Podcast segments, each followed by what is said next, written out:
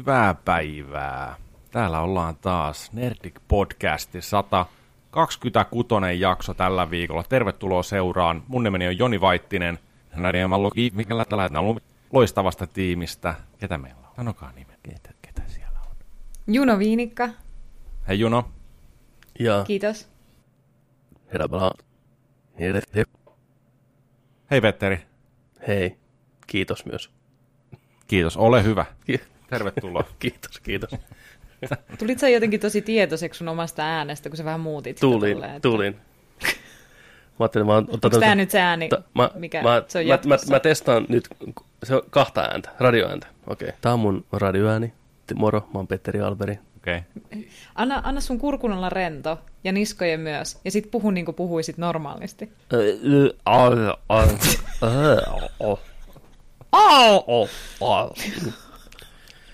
Oh, miten vapauttava tunne. Mä en ole koskaan ollut noin rento. Ja oma itteni. Ota. Kurkku rentona, niskat rentona ja puhu niin kuin mä normaalisti puhuisin. Mm. Ja Tervetuloa. sitten Moi. uskot siihen, että sä voit osua siihen korkeaseenkin nuottiin. Uskominen riittää. Uskominen riittää. Hei! Moi. Mä oon Petteri Alberi. Tervetuloa Nerdik Podcastin pariin. Tervetuloa. Petteri. Kiitos. Kiitos. Kiitos oikein paljon. Niska jäykkänä, Joo. kurkku tiukkana. Rennolla kurkulla. mitä, mitä teille kuuluu? Miten teille menee? Miten on viikko mennyt? Huh. On, ollut tosi, on ollut tosi lyhyt viikko. Okei. Vähän semmoinen kiva, mutta lyhyt viikko. Käytiin katsomassa Tenet, tää tuli yllätyksenä teille. Joo. Eilen Kerran oltiin. Tenettiä katsomassa porukalla. Oli pikku Nerdik Miittikin siinä, pienimuotoinen ja ketä meitä nyt siellä oli. Kahdeksan henkeä siinä ja kiva ilta siihen päälle. Käytiin vähän safe-failissa pyvärä, pyvärähtämässä ja tollain. Niin Tosi mukavaa. Oli ihan, kyllä. Oletteko selvennyt? Selvennyt ja selvinnyt. Uh, kyllä tästä selvinnyt ja selvennyt pikkuhiljaa. Vähän on semmoinen heikohko vapina vielä päällä itseltä tällä hetkellä. Semmoinen olo, että on tiennyt eilen juoneensa jonkin verran. Ei krapulaa varsinaisesti, mutta kaikki arvot on huonot. Semmoinen Joo, mulla Heikko. kans, kans on semmoinen moraali, moraalit hukassa on. ei, ei olisi pitänyt.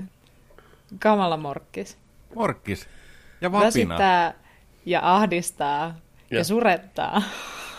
Eli onnistunut Okei. ilta kaiken puolella. Okei. Okay. Vähän teillä on kyllä, mennyt kyllä. huonosti. Tai hyvin. Vähän riippuu. Voi ei. Miten no, Jontsela alekokkisia huulilla saman tien, niin ilmeisesti Todellakin. parempi, parempi vipa. Mä nukuin, mä nukuin pois. Mä nukuin pois. Mä nukuin huonot olot pois. Joo. Ihan, ihan jees, ihan jees. Mutta ei mikään ihme, jos teillä on tommonen tila ollut ja, ja tota, olette tuntenut pahaa fiilistä ja kaikkea. Kyllä äi, äijä kantoi niitä shotteja aika lailla sen Mm. pöytään kyllä ei. Mm. Tuli kaiken näköistä. Musta Vähän tuntuu, mörköä ja örkkiä ja musta tuntuu, että mä oon juonut kaksi kertaa niin kuin ensin se ilta etuperin ja sitten uudestaan taaksepäin. Tuplat. Tenettin. Niin, miettikää, jos Tenetti olisi, olisi ensin krapula ja sitten vasta humala. Se olisi hieno siihen- mennä niin kuin tulevaisuuteen ja hoitaa se darra alta pois, sitten palata Niin. taaksepäin ja sitten käy Mutta siltä. mu, kuinka moni siihen ihan oikeasti pystyisi, koska niin kuin, kyllähän salillakin käymisellä saa hyvän kropan, mutta aika moni jättää siihen. Niin, Se on ihan hirveä tuska ensin. mm, totta. Se on ihan totta. Joisko ihmiset enää? Tai Se olisi vaan... menisikö se sillä että, että sä pystyisit niin kuin sen illan niin kuin juhliin ja juomaan niin kuin tappiin asti, ja sitten kelaat itse takaisin, ja sitten ei koskaan, se niin kuin sinänsä tapahtuu. Sä tiedät, että sä teit sen, mutta sä tuut niin kuin takaisin sen kuusi tuntia ajassa taaksepäin, ja sitten ihan niin kuin valitset vaan toisen suunnan, etkä, etkä tee sitä iltaa. Mutta eikö toi vähän niin kuin veisi kuitenkin... oloja tai mitään. Eikö toi vie pointin siitä kuitenkin siltä illalta, että eihän me niinku koeta näitä asioita sen takia, että me itse koettaisiin ne, vaan sen takia, että niinku muut ihmiset näkee, kun me koetaan ne. No, muit, vaikka muiden vuoksi. siellä. Koska si- sit kukaan muu ei enää tietäisi, että se ilta oli olemassa. Se deletoituisi niinku niiltäkin. Se ei olisi tapahtunut. Tai ainakaan sä et olisi ollut siellä. Mutta se on valinnasta Mukana. kiinni aikajana, minkä pystyisi sitten kelaan taaksepäin, niin kyllähän se silloin Mutta sä tapahtuisi. olisit, sä olisit yksin sul, sillä aikajanalla. Sä olisit Mi- ainut, joka niin? tietäisi. Koska Jos me ei päätetään kukaan lähteä muu. porukalla, se on se meidän normaali plääni, me mennään tällä näin. Te olette siellä, mä oon siellä, mutta sitten Sit mä sä kelaat painan pois nappia siitä tilanteesta. Ja, niin, Niin ne muut Niin, kelaa sen jälkeen ne muut, niin, ne muut ei, Ei niin. kelaa. Ei niin. niin sitten ne viettää sen illan ilman sua ja niiden todellisuudessa Ei. sua ei koskaan ollut siellä mukana. ei, koska mä itse muistankin sen koko illan, että mä oon ollut Mutta sä siellä. muistat sen yksinään, niin. sä Niin. muistat sen, vain sinä Ei muistat sen muu illan. Te ette muista mua. Ei, koska ei me muut olla tultu sun mukana edessä takaisin. Me ollaan jääty sinne. Sä oot tullut vaan pois sieltä. Ja jos et sä Mä koskaan ollut siellä, vaiheessa. niin sua ei koskaan ollut meidän siellä ympäristössä. Niin. Siinä hetkessä, kun sut epäobservoitaisiin, eli huomattaisiin, että sä et olisi ollut siellä mukana, niin siitä tulisi se ainut todellisuus ja se aalto niin kuin romahtaisi itseensä ja sitten olisi kaanoni vaan se, että sä et ollut siellä mukana, vaikka sulla olisi ne muistot siitä.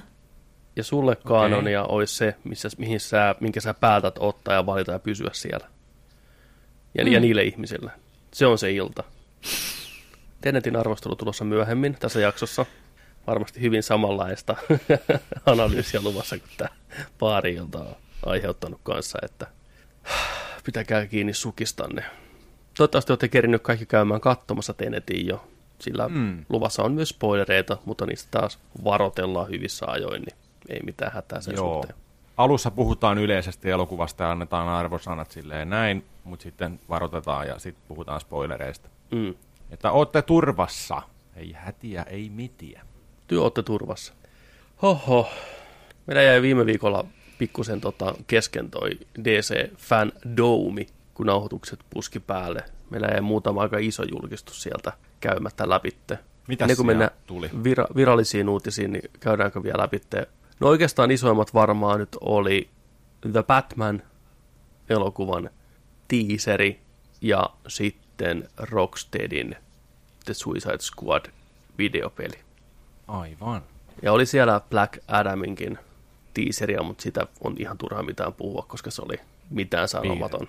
Niin. Mutta jos ennen kuin siirrytään tosiaan uutisiin, niin puhutaan vaikka tuosta, otetaan tällainen poikkeuksellisesti viikon Batmanit nyt heti tähän alkuun. Eli puhutaan vähän siitä Joo. Matt Reevesin ohjaamasta Batman-elokuvasta, sen teaseristä.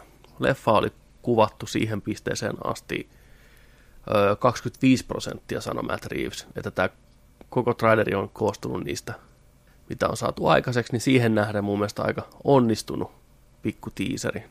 Haluaisitte katsoa Kyllä. sitä vai puhutaanko sitä vai kuinka moneen kertaan nähty jo?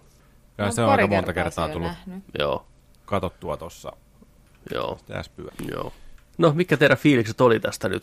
Te olette kuullut sitä paljon etukäteen, että kyseessä on Batman, mikä on tuore vasta tokaa vuotta toimimmat toiminnassa. Gotham on hyvin korruptoitunut jopa vuosisatoja taakse ja jopa Wayne-perheen synkkä salaisuus saattaa nivoutua tämän kaupungin salaisuuteen. Ehkä ne ei ole niin, niin hyviä ihmisiä ollut itse Waynikkään, mitä on voitu kuvitella. Ja kaikki tämmöitteet poliisilaitos ja koko instituutio on niin mätä kuin olla ja voi. Ja Batman tutkitaan, tai Batman pyydetään tutkimaan tämmöisiä murhia, mitä on sattunut ympäri kaupunkia. Joku jättää mystisiä viestejä te Batmanille. Poliisit ei tiedä, mitä tapahtuu. Ja siitä tämä leffa nyt setuppi kertoo. Miltä tämä tiiseri maistuu teidän suussa? Kerro vaan Siinä oli- aika. Siinä oli hyvä tunnelma. Mä, mä pidin, että atmosfääri oli rakennettu sillä tavalla, kuin Batman elokuvalle, elokuvalle sopii. Olin, olin mukana siinä. Mä olin yksi niistä, joka piti siitä pau, pau, pau kohtauksesta. Jos tämä audio antoi teille vinkin, mitä tarkoitin, niin mun mielestä se oli mainio. Niin munkin Siinä oli mielestä. semmoinen ö, raakuus ja todellisuus ja vähän semmoinen, semmoinen äh, ahdistava viba siitä, miten aito hetki, hetki se oli. Ja uskon, että se on vielä elokuvassakin. Luulen, että se on voimakas mood setter. Joo, tuossa meidän Discordissa tosiaan siellä Masoni heitti, että hänelle se kohtaus ei toiminut. Se, ensinnäkin se Batman joutui lyömään sitä äijää joku 50 000 kertaa ennen se tippui ja näin poispäin. Ja ne ääniefektit oli tosi kovat ja jopa koomiset vähän.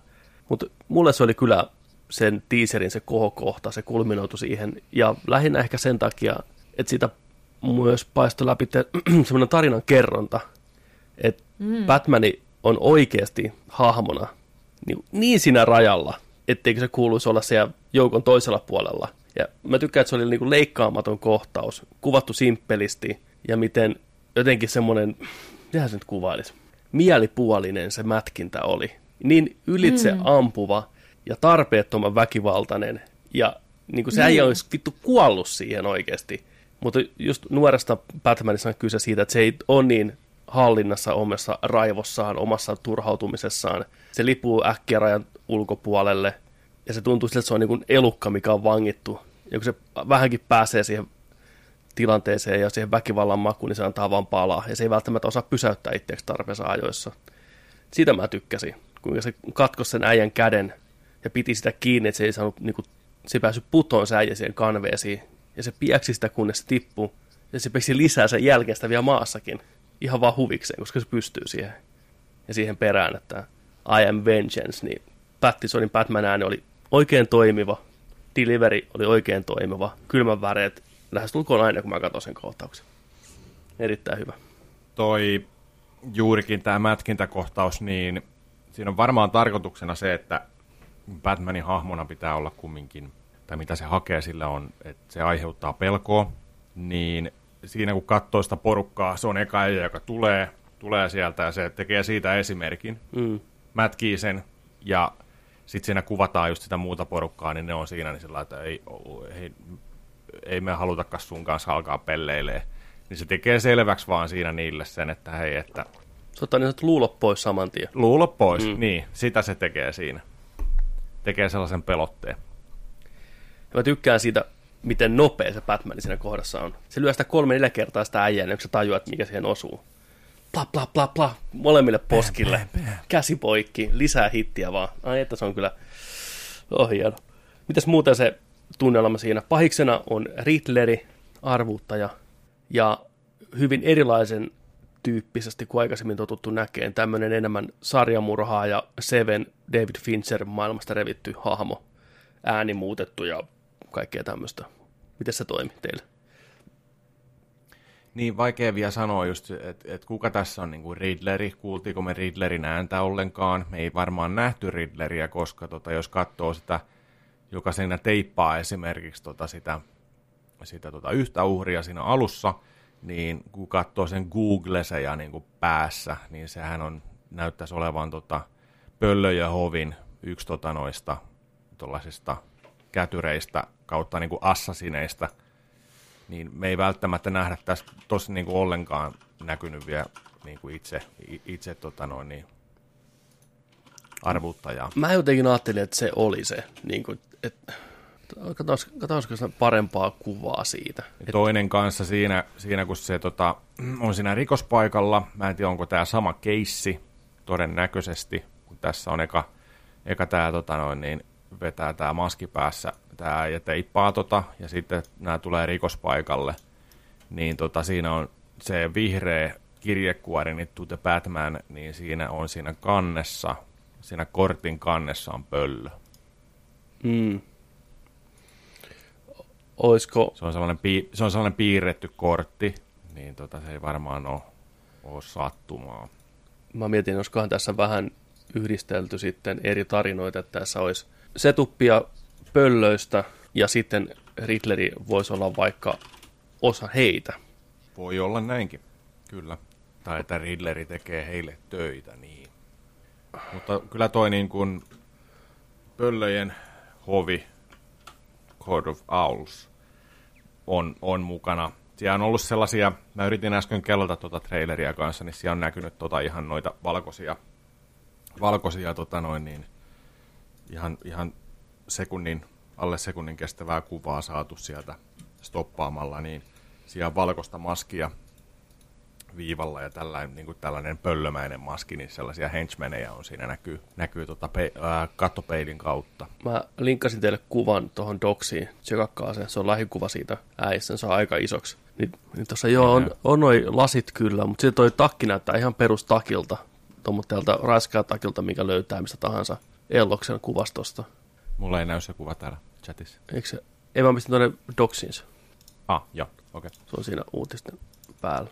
Elloksen raiskaaja takki. Joo, kun nahkahanskat, vihreitä kaikki on, että siinä mielessä joo ehkä. Ja tämähän ei ole Edward Nigma, tämä hahmo ollenkaan, mitä Paul Dano tässä näyttelee, mutta se on kuitenkin The Riddler. Näin on Reeves sanonut. Ei. Ja ilmeisesti se ääni, mikä siinä kuullaan, se kertoja mikä puhuu oikeudesta, ja, niin on, on The Riddlerin ääni. E- ehkä se jättää jotain viestejä poliisille, suoraan Batmanille, mutta se on niinku sen ääni kuitenkin. Oliko tämä mm, pomo, jota tuossa syytetään, onko toi Maroni? Ei, Katsoo näistä tota, kuvista. toi näyttelee toi Dawn. Apu, nyt unohtui ihan täysin tämän kaverin nimi. Kuka on Pip, Le, Pik Lepovskissa Terminaattoreissa? John Tur- Tuturro. John Tuturro näyttelee Carfine Val- Falcone. Joo, mutta tämä on, tää on, tää on näköjään Major. Tämä on tota, Gothami. Tämä on täällä, Maroni Drug Bust lukee tuossa, Gotham Gazette. Niin Maroni. Toi, toi, toi. Joo, Maroni Drug Bust. King Dawn. Eli sekin on tossa. Onko se sitten tuolla just kämpässä ja onko se murhattu ja en tiedä. Mutta tossahan näkyy myös sitten tuolla pressitilaisuudessa näkyy tota ainakin hetken aikaa tossa. Ja samoin tässähän trailerissa sitten vil, vilaukselta nähdään myös kissanainen parissa kohdassa ja siellä tekee tuttuun tapaan pikku ryöstökeikkaa, tulee, tulee katosta alas ja tota, käy tuolla poraamassa vähän kassakaappia auki ja sitten nähdään tota, pingviini kanssa. Ei oikein näkynyt Colin Farrell siitä. Et hyvin maskeerattu kyllä. Uh, siitä on vielä epävarmuutta, että onko se Colin Farrell siinä, koska sen kuvauksessa se näyttää enemmän itseltään niistä kuvissa, missä se on, niin kuin, kuvattu tuolta kuvauspaikalta, siis paparazzi-kuvia, niin se on ihan itsensä näköinen. Ja se ei kai ole pingviini vielä tässä kohtaa ollenkaan. Et se on vaan samannäköinen Aha. kaveri. Se on joku gangsteripomo, mikä siinä vilahtaa, se jolla on se nenä, jota voisi helposti luulla pingviiniksi. Jolla on sillä aika, aika Niin, iso, iso naama ja arpea. Ja, joo. Niin Who is this guy? Ajaa se autoon, tiedätkö? This guy is crazy. This is crazy. Niin.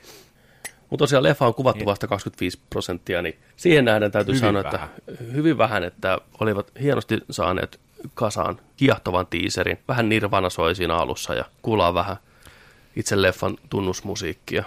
Niin Mut- tässä on kans, tää on, tää on mielenkiintoinen kohtaus tää, kun nämä on GCPDin poliisit ja niin on Batmanin kanssa tuollaisessa tota, vankihäkissä.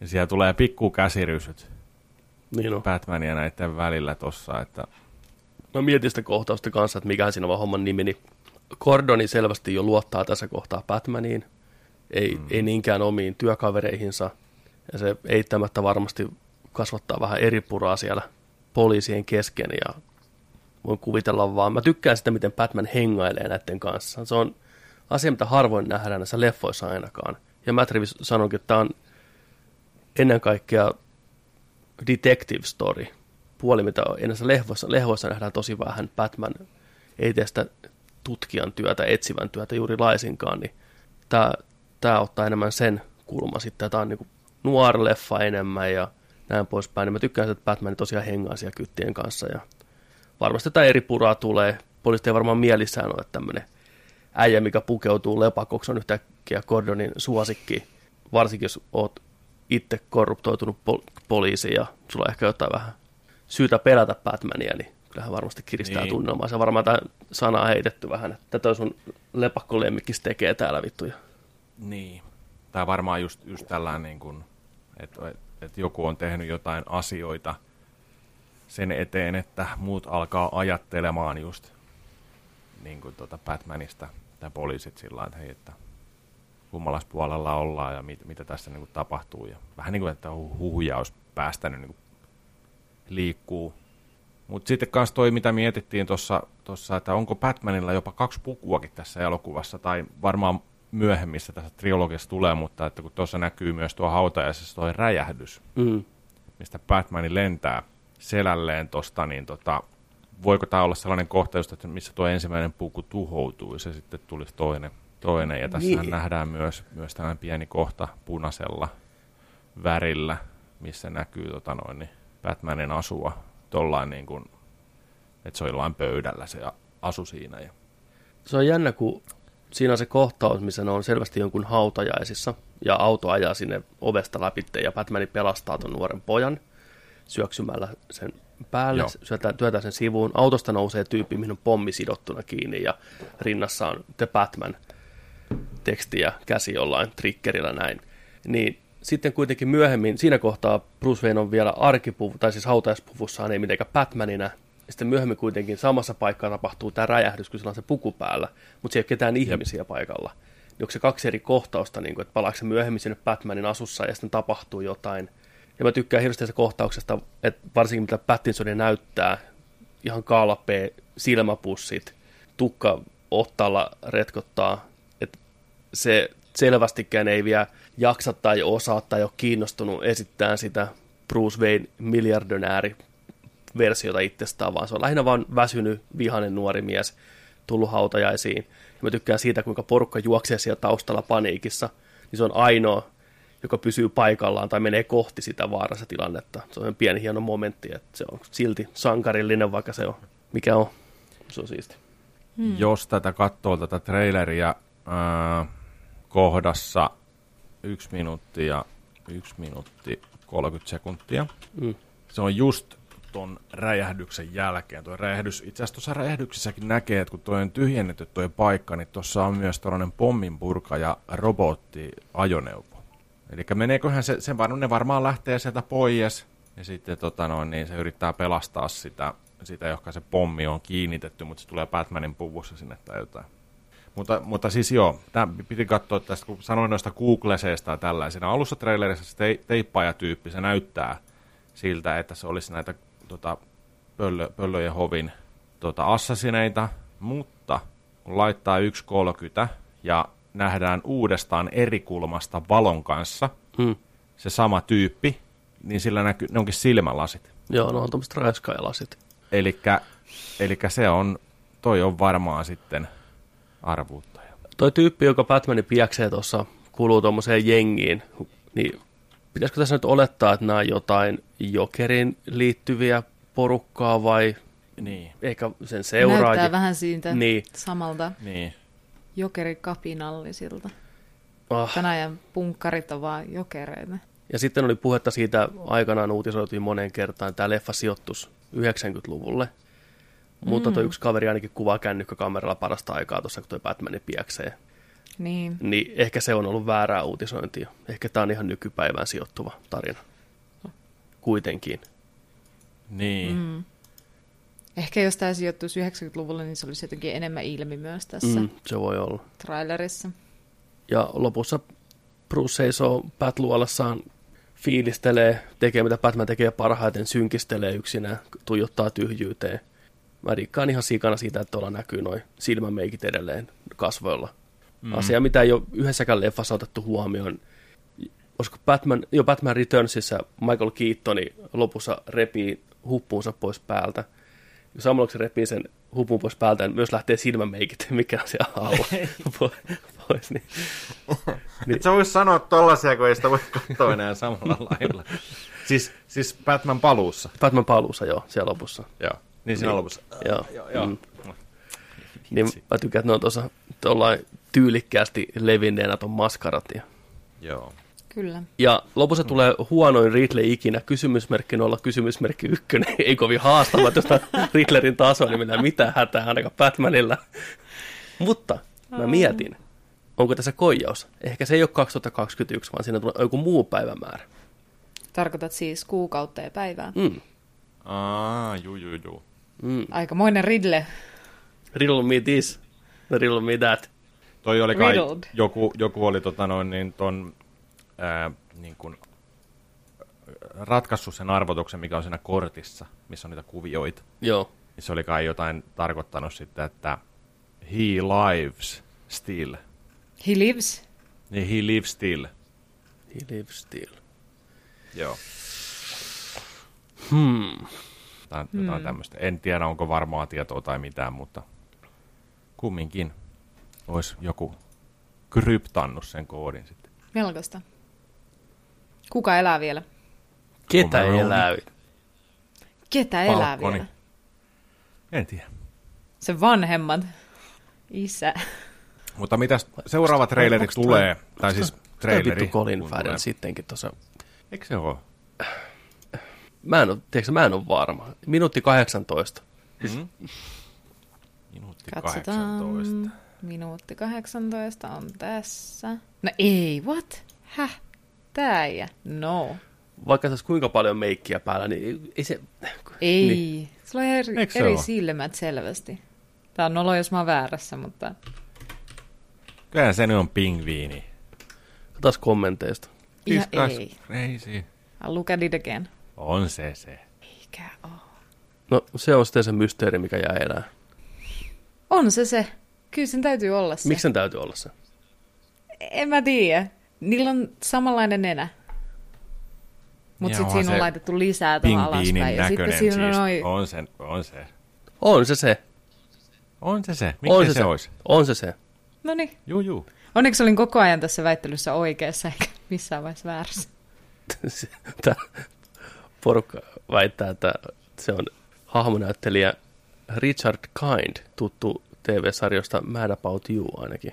Ja se äijä siinä. niin, ei, kyllä se on Colin. Colin Ei ole. Jaa, se on, joo, toi oli hyvä vitsi kyllä. Joo. Mä nyt sain päähän, niin kuka se on. Joo, Joo.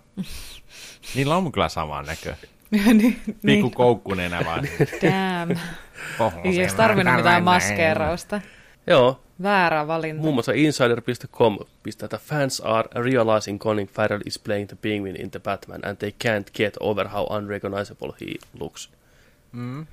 Joo, Mutta eikö se nyt ollut tiedossakin aikoja sitten, että Colin Farrell tulee näyttelemään pingviiniä? oli, se oli tiedossa. Oli, mutta, oli, oli, oli. Niin, niin.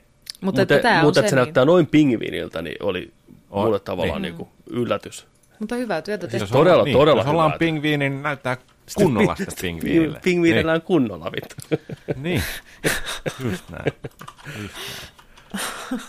Kissanaisesta vielä paha sanoa mitään. Pari kierrepotkua nähtiin ja, ja tota tollaan, mutta tota, yksi, yksi, mikä sillain teki ihan sillain vaikutuksen oli se, että kun se menee taaksepäin sitä Batmania katsoo niillä silmillään sillä lailla. Mm.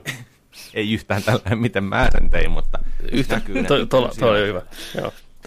Tää, joo, Niin se näyttää, se, siinä on sellainen kissamainen ele, kyllä.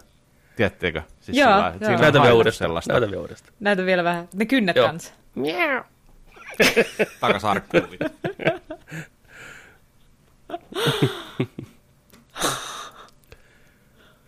Niin on. Mutta kaiken se hyvä monen. teaseri.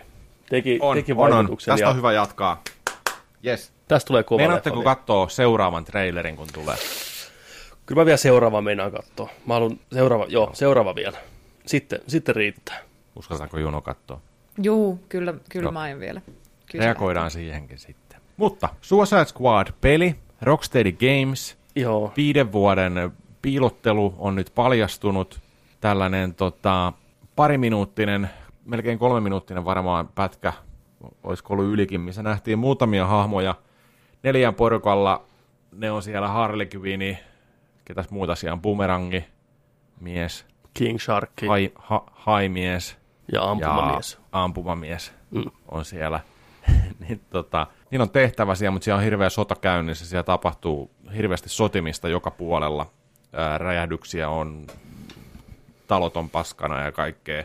Teräsmies tulee just niillä punaisilla silmillä, että se on paha versio teräsmiehestä tulee sinne ja noin sillä, että aah, toiko on meidän targetti. Se loppuu siihen. Paha sanoa vielä mitään, mutta kyllä se mun mielestä näytti paljon kivemmalle kuin esimerkiksi Gotham Knights, ja kiinnostuin siitä enemmän, mutta tuli ehkä enemmän tuollaista, mikäs tää oli tota se Xbox Onein julkaisussa melkein tullut tää punkkari.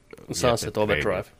Sunset, Sunset Overdrive Jep. vipoja oli all over the place. Kyllä. Mm. Joo. Ja tämä sijoittuu metro, Metropolikseen, Aivan. mikä on ihan mukavaa vai, niin kuin vaihtelua Gothamille. Heti trailerin alkuun näkyy Brainiakin alus siellä. Ja siellä tapettiin jotain Brainiakin näitä tämmöisiä otuksia. Ja oletettavasti nyt sitten Brainiac on aivopessy teräsmiehen, ehkä koko Justice Leaguein. Mm. Ja sitten meidän pitää tuhota ne. Just mitä pelättiin. Mm. Mitenkä tuhota? Pelkäsitte. Niin kuin tainuttaa ja Mä voittaa veikkaan, vai niin kuin mä veikkaan, että ne tainutetaan Ei ne voi vaan. tappaa niitä. Ei, niin. ne, ei, me, ei niitä tapetakaan. Niin, mieti.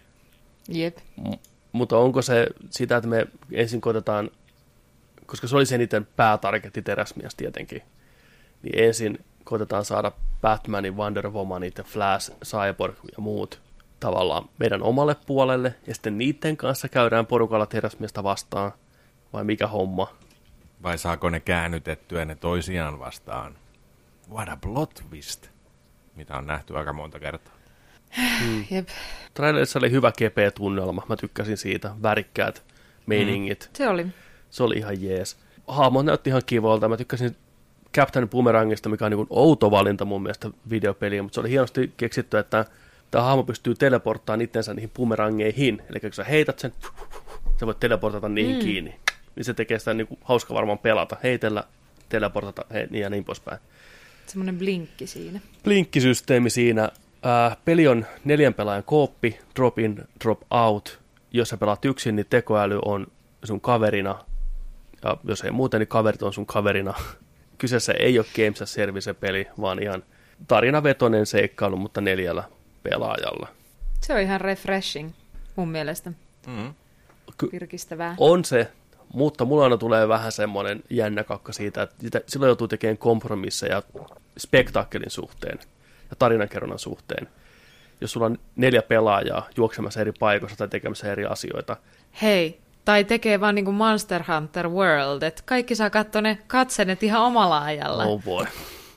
Älkää tehkö, totta. älkää tehkö niin kuin Monster Hunter World mitään tuohon liittyvää.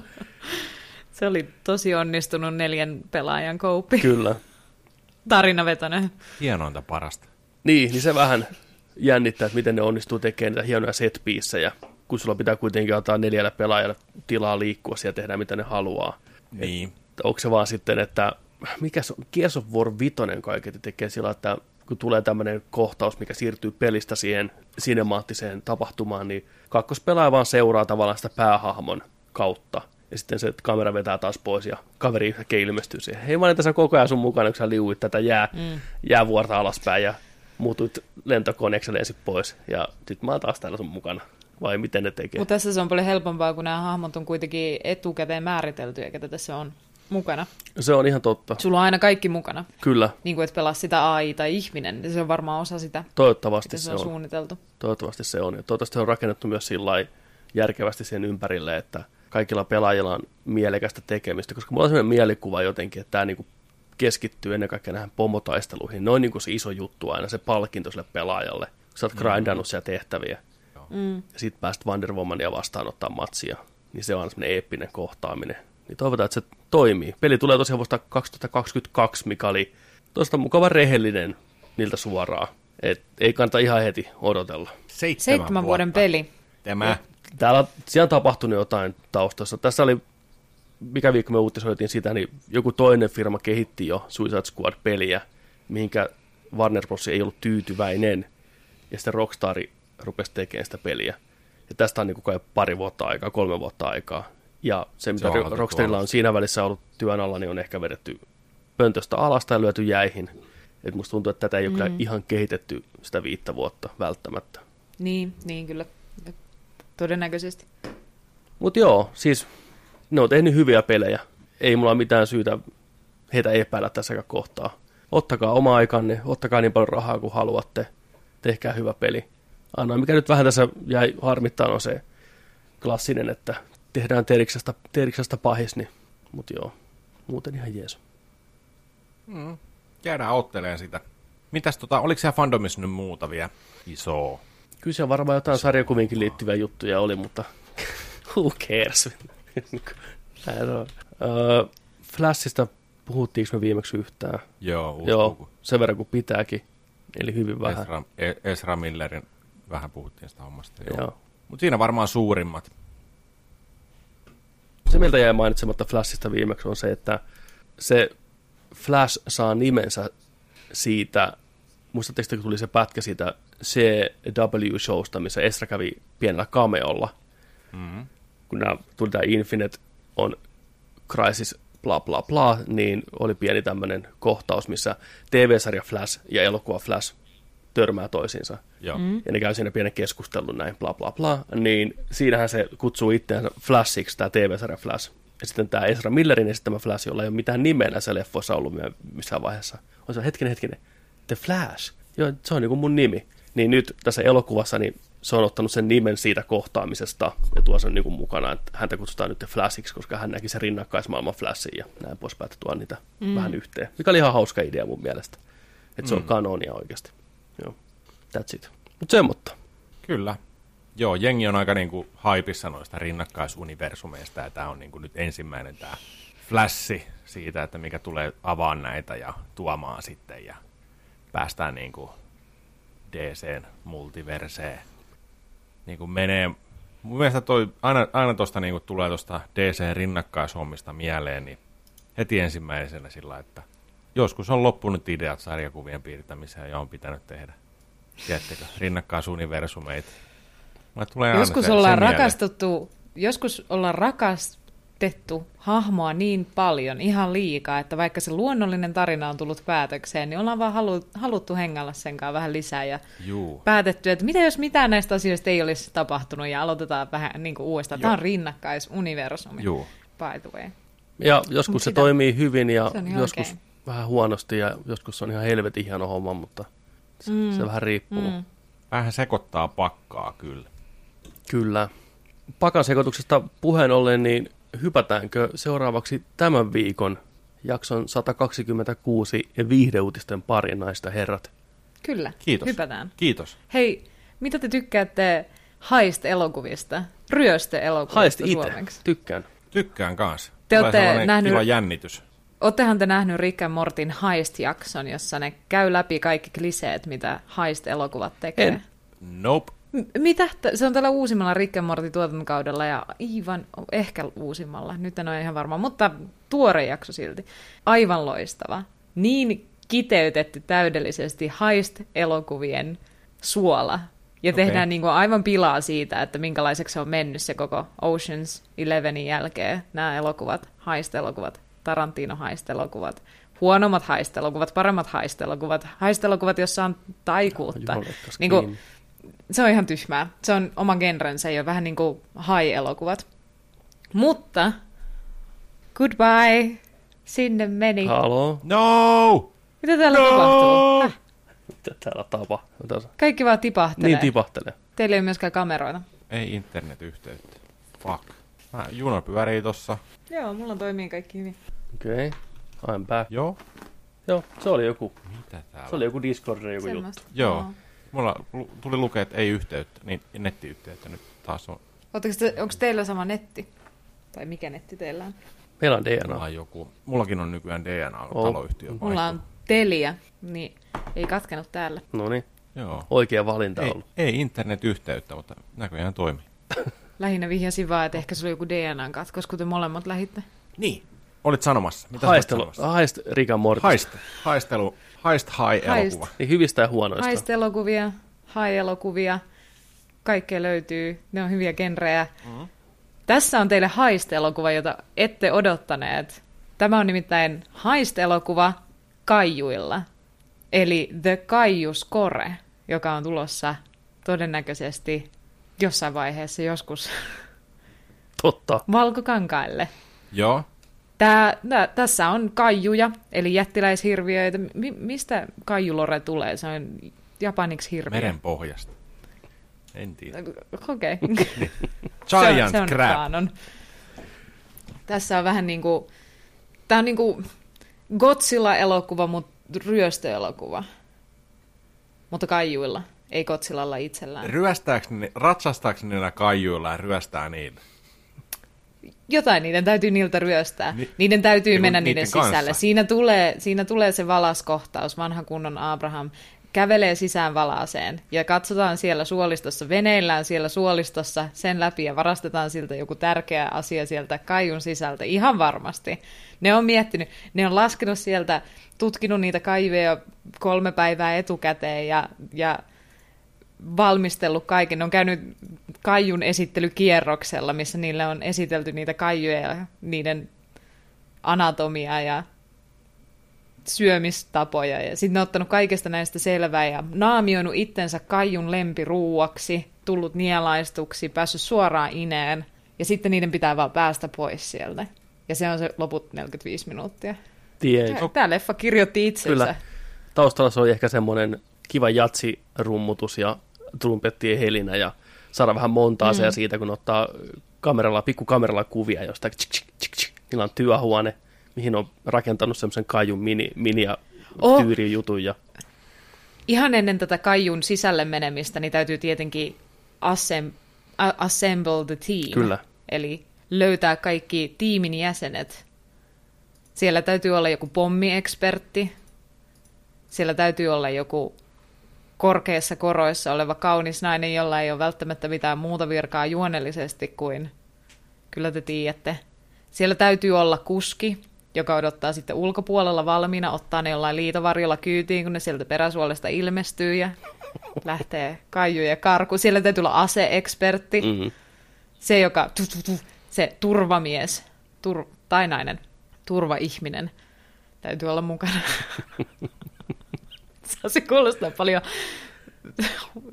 vähemmän merkittävältä työltä. Kuka ne palkkaa? On aina tämä henkilö, joka tuo ne yhteen. Onko tämä joku, jota kohtaan tämä Kaiju on, on väärin? Tai on velkaa rahaa ei, sille ei. Kaijulle? Uh, ei, mä uskon, että se on enemmänkin joku, jolla on niin henkilökohtainen kauna sen Kaijun mm. kanssa. Se, se on vienyt sen tyttöystävän, nai, naisystävän, vaimon vei joskus, nielasi ehkä. Tai vei muuten vaan emotionaalisesti pois.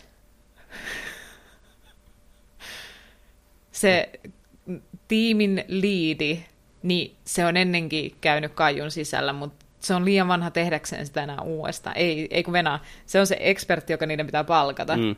Ja se on vannoutunut, hän ei koskaan ei... enää mene Kaijun sisälle. Ei koskaan ei, enää. Niin. Ei koskaan enää. Se on liian vaarallista. Come on, Marv. hän meni sinne, niin koko tiimi kuoli sinne sisälle. Hän ei voi enää ikinä kokea sitä uudestaan. Come on, Marv. Sä pystyt siihen vielä. Ei, ei te ette vedä mun Mieti niitä kaikkia lapsia, jonka hengen sä pelastat tällä, mm. että nyt sä meet uudestaan sinne kaijun sisälle. Ja sitten se todennäköisesti kuolee siinä leffan lopussa, mutta se saa joku sankarille sen hetken, itsensä. ja se pääsee huuttaa, mm. että kaiju, ime mun kaijua, tiedätkö, ja sitten se... Se menee sen sisäkautta sen otsalohkoon, mm. ja ottaa sen aivosoluista kiinni, ja alkaa ohjailemaan sitä kaijua itse, ja on silleen, now who's the kaiju? Ja siinä Senkin on se, mutta sitten se kuolee kaiju. sinne, koska mm. ne kaijun aivot on tosi hapokkaat ja sulattaa sen niin kuin mahahapot sulattaisi aterian. Tämä on tämä leffa, The Kaiju Score, tulossa. Täällä on myös, Kaijuskoresta on tulossa ää, sarjakuva 25. päivä november 2020. Joo.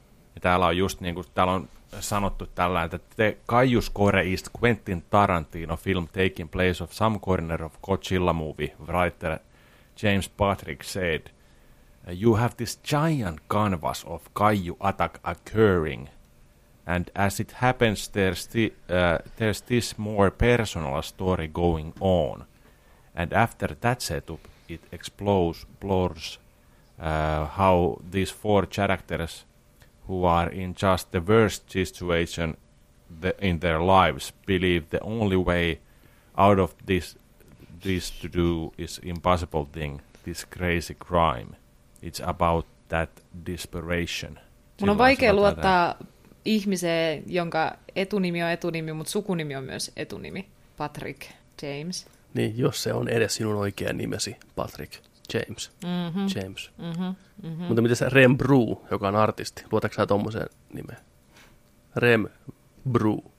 Tarkoitat varmaan Rem Bro. Totta, se on väärin kirjoitettu tähän näin, joo. Rem Bra. Joo. Bra. Katsotaan, ja. minkälainen artisti on kyseessä. Kyllä, mutta siis joo, tosiaan kyseessä on tämmöinen sarjakuva, mikä, tai graafinen novelli, mikä tulee marraskuussa, mutta Sony osti siihen nyt jo oikeudet, koska se on fire, kuuminta hottia. Mm. Mutta joo, miksei.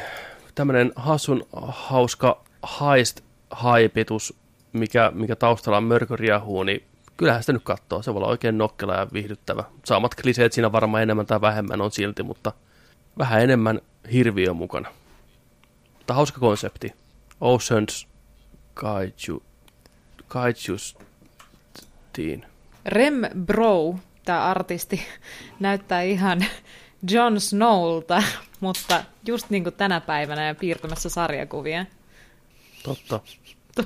Tuommoinen vähän neuteret King of the North. Joo, ei. Ei, en mä saanut nähdä. Tämä oli virhe. Sitten Joni, kerro, kerro meille Joni, mikä ei ole virhe. Tai ehkä Tämä on virhe. virhe. Tämä, ei ole virhe. Mä toivon, että tämä ei todellakaan ole virhe. Tämä vähän, voi ehkä vähän kuulostaa virheeltä, mutta tota, tätä mä odotan. Ja toivottavasti myös teki. Resident Evil se Netflix-sarja, mistä on ennenkin puhuttu ja tiedettiin, että se on tulos tällainen, mutta nyt on niin kuin, virallisesti varmennettu. Ja, ja se kertoo kokonaan uuden tarinan. Mm. Eli liittyy Resident Evil-maailmaan. Ja tota, tässä oli tota, just sillä mä luin kanssa tästä, että on Veskerin sisarukset. Oliko se Jade Vesker ja, ja sitten tota, kukas tää Ja pahis Vesker. Joo. Mutta ei ollut Albertti. Ei, joo, ei nämä on Veskerin Vaan lapset, se, se, kai. niin. Aa, Katsotaan, katon tuolta tuon toisen sivuston tosta.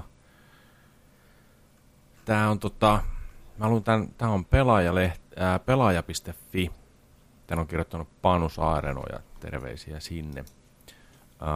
Virallisten ensitietojen mukaan näytelty sarja koostuu kahdeksasta jaksosta, joka jakaantuu kahdelle eri ajanjaksolle. Toisessa ää, 14-vuotiaat sisarukset Jade ja Billy Vesker muuttavat New Raccoon City-nimiseen kaupunkiin, ää, joka pitää si- sisällään synkkiä salaisuuksia. Toinen ajanjakso sijoittuu vuorostaan vuosikymmenen verran tulevaisuuteen, jossa Jade taistelee hengestään hirviöiden täyttämässä maailmassa, jossa ihmispopulaatio on romahtanut vajeeseen 15 miljoonaa. Tällaista on niin kerrottu. Ää, tästä just tulee heti tuosta ensimmäisenä tota, mieleen tämä New Raccoon City. Eli tota, varmasti ollaan ajallisesti Resident Evil 2 Resident Evil 3 menty rebuildattu ydintuholta tai tota, ydinohjuksen jälkeen tota, toi Raccoon City uudelleen. ei ole välttämätöntä. Voi olla, että tämä on vaan tavallaan sama aikaa olemassa kuin Raccoon City, mutta on tämmöinen manufakturoitu corporate town. Niin kuin, että se, se ei ole niin kuin luonnollinen kaupunki, vaan se on vaan niin kuin rakennettu kaupunki johonkin muualle, jossa tehdään myös sitten jotain salaista tutkimusta, niin kuin Raccoon Aha, Cityssä. aivan, niin, se voi niin olla eri paikassa, City mutta se on nimellä. niin kuin tehty, aivan. Niin, se ny ei välttämättä tarkoita sitä, että se olisi niin kuin uudestaan tehty. Niin. Mutta sitten Vähän mä mietin niin kuin kanssa, että jos New nämä on, York ei tarkoita sitä. oliko nämä Petteri Veskerin lapsia, Albert Veskerin lapsia? Mm, tässä puhutaan siitä, että tai ikinä artikkeli niin kuin arvelee, että kyse on Veskerin lapsista, koska tässä sarjan kuvauksessa niin tämä, mikä sijoittuu näiden nuoruuteen, niin siellä kaupungissa, kaupungissa tapahtuu kaikkea omituista, ja heidän isänsä on, liittyy jotenkin tähän mysteeriin, eli siinä voisi kuvitella, että se on Albert Veskerin lapset sitten. Joo. Ja sitten tosiaan aika hyppy eteenpäin, kun nämä on kolmekymppisiä, niin zombit on ja kaikki muut hirviöt vallannut maailman ja on tämmöinen Mad Max-meininki tosiaan, että 15 miljoonaa ihmistä ja yli 6 miljardia monsteria. Eläimet ja ihmiset kaikki on infected, saanut T-viruksen itselleen. Joo, tässä lukee, että uh, they realize that the town is more than it seems and their father may be concealing dark secrets. Mielenkiintoista tässä myös on se, että nyt kun Jensen Ackles on vapautettu Supernaturalista, niin Andrew Dabb Supernaturalin showjuoksija ja kirjoittaja on myös vapautettu Supernaturalista ja ottaa kopin tästä sarjasta. Joten sitä odotellessa. Kyllä, ja ainakin pari ensimmäistä jaksoa ohjaa Browen Hughes, joka on ohjannut huomattavan määrän loistavia sarjoja, kuten Breaking Badia, Better Call Saulia, mm. The Walking Deadia, yms, yms, yms, veteraaniohjaaja TV-puolella. Mitä mieltä? Olisitteko toivonut tarinoita suoraa peleistä vai onko tämmöinen uusi tarina Resident Evil maailmassa kiinnostavampi juttu teidän maku? Uusi tarina ehdottomasti, mutta pienellä lisämausteella, niin kuin aina silloin tällä välillä vähän jotain, niin kuin, joka vinkkaa niiden pelien suuntaan. Mitäs Joni, Mitä mieltä Joni, Joni Resident T-virus Vaittinen? Öö, paha sanoa, josta on hyvin tehty ja josta on kiinnostava, niin sitten joo, mutta tota, vähän, vähän pelokkain tunteen kyllä sillä että mieluummin ehkä olisi halunnut, että oltaisiin oltu turvallisilla lähteillä ja, ja tota, näytetty niin. ehkä asioita, mitä on niin kuin Loressa on jäänyt näkemättä samanaikaisesti, kun tapahtuu jotain tai vastaavaa ja tuttuja hahmoja ja tällaisia. Mutta tässä varmaan just tätä fanserviceä ja kaikkea tulee siitä, että viitataan hahmoihin tai tapahtumiin tai että jossain hahmo, jaksossa tulee joku yksi kohtaus, missä tulee sitten tota, käymään hahmo tarinassa mukana, että pakko mm. siellä semmoista olla. Mutta Mielenkiintoista, että tässäkin päähahmona, pä, päähahmona tässäkin on niinku sisarukset, jolla varmasti on jonkinlainen yhteinen isäongelma. Ihan niin kuin Supernaturalissa. Sehän on sen sarjan koukku myös. Tässä tuntuu olevan vähän sama. Kyllä, kaikki todellinen kauhu kumpuaa isäongelmista. Ja äitiongelmista, mm. kuten tiedetään. Mikä Kaiken pahan alku ja juuri. niin, Aina. Mutta vielä odottaa tätä Resident Evil Daddy-sarjaa sitten. Pitkä likkerin kieli pitkällä. Joo. Kieli pitkällä. Kyllä. Jep. Kyllä. Mennäänkö tuota suoraan tästä peliuutisit?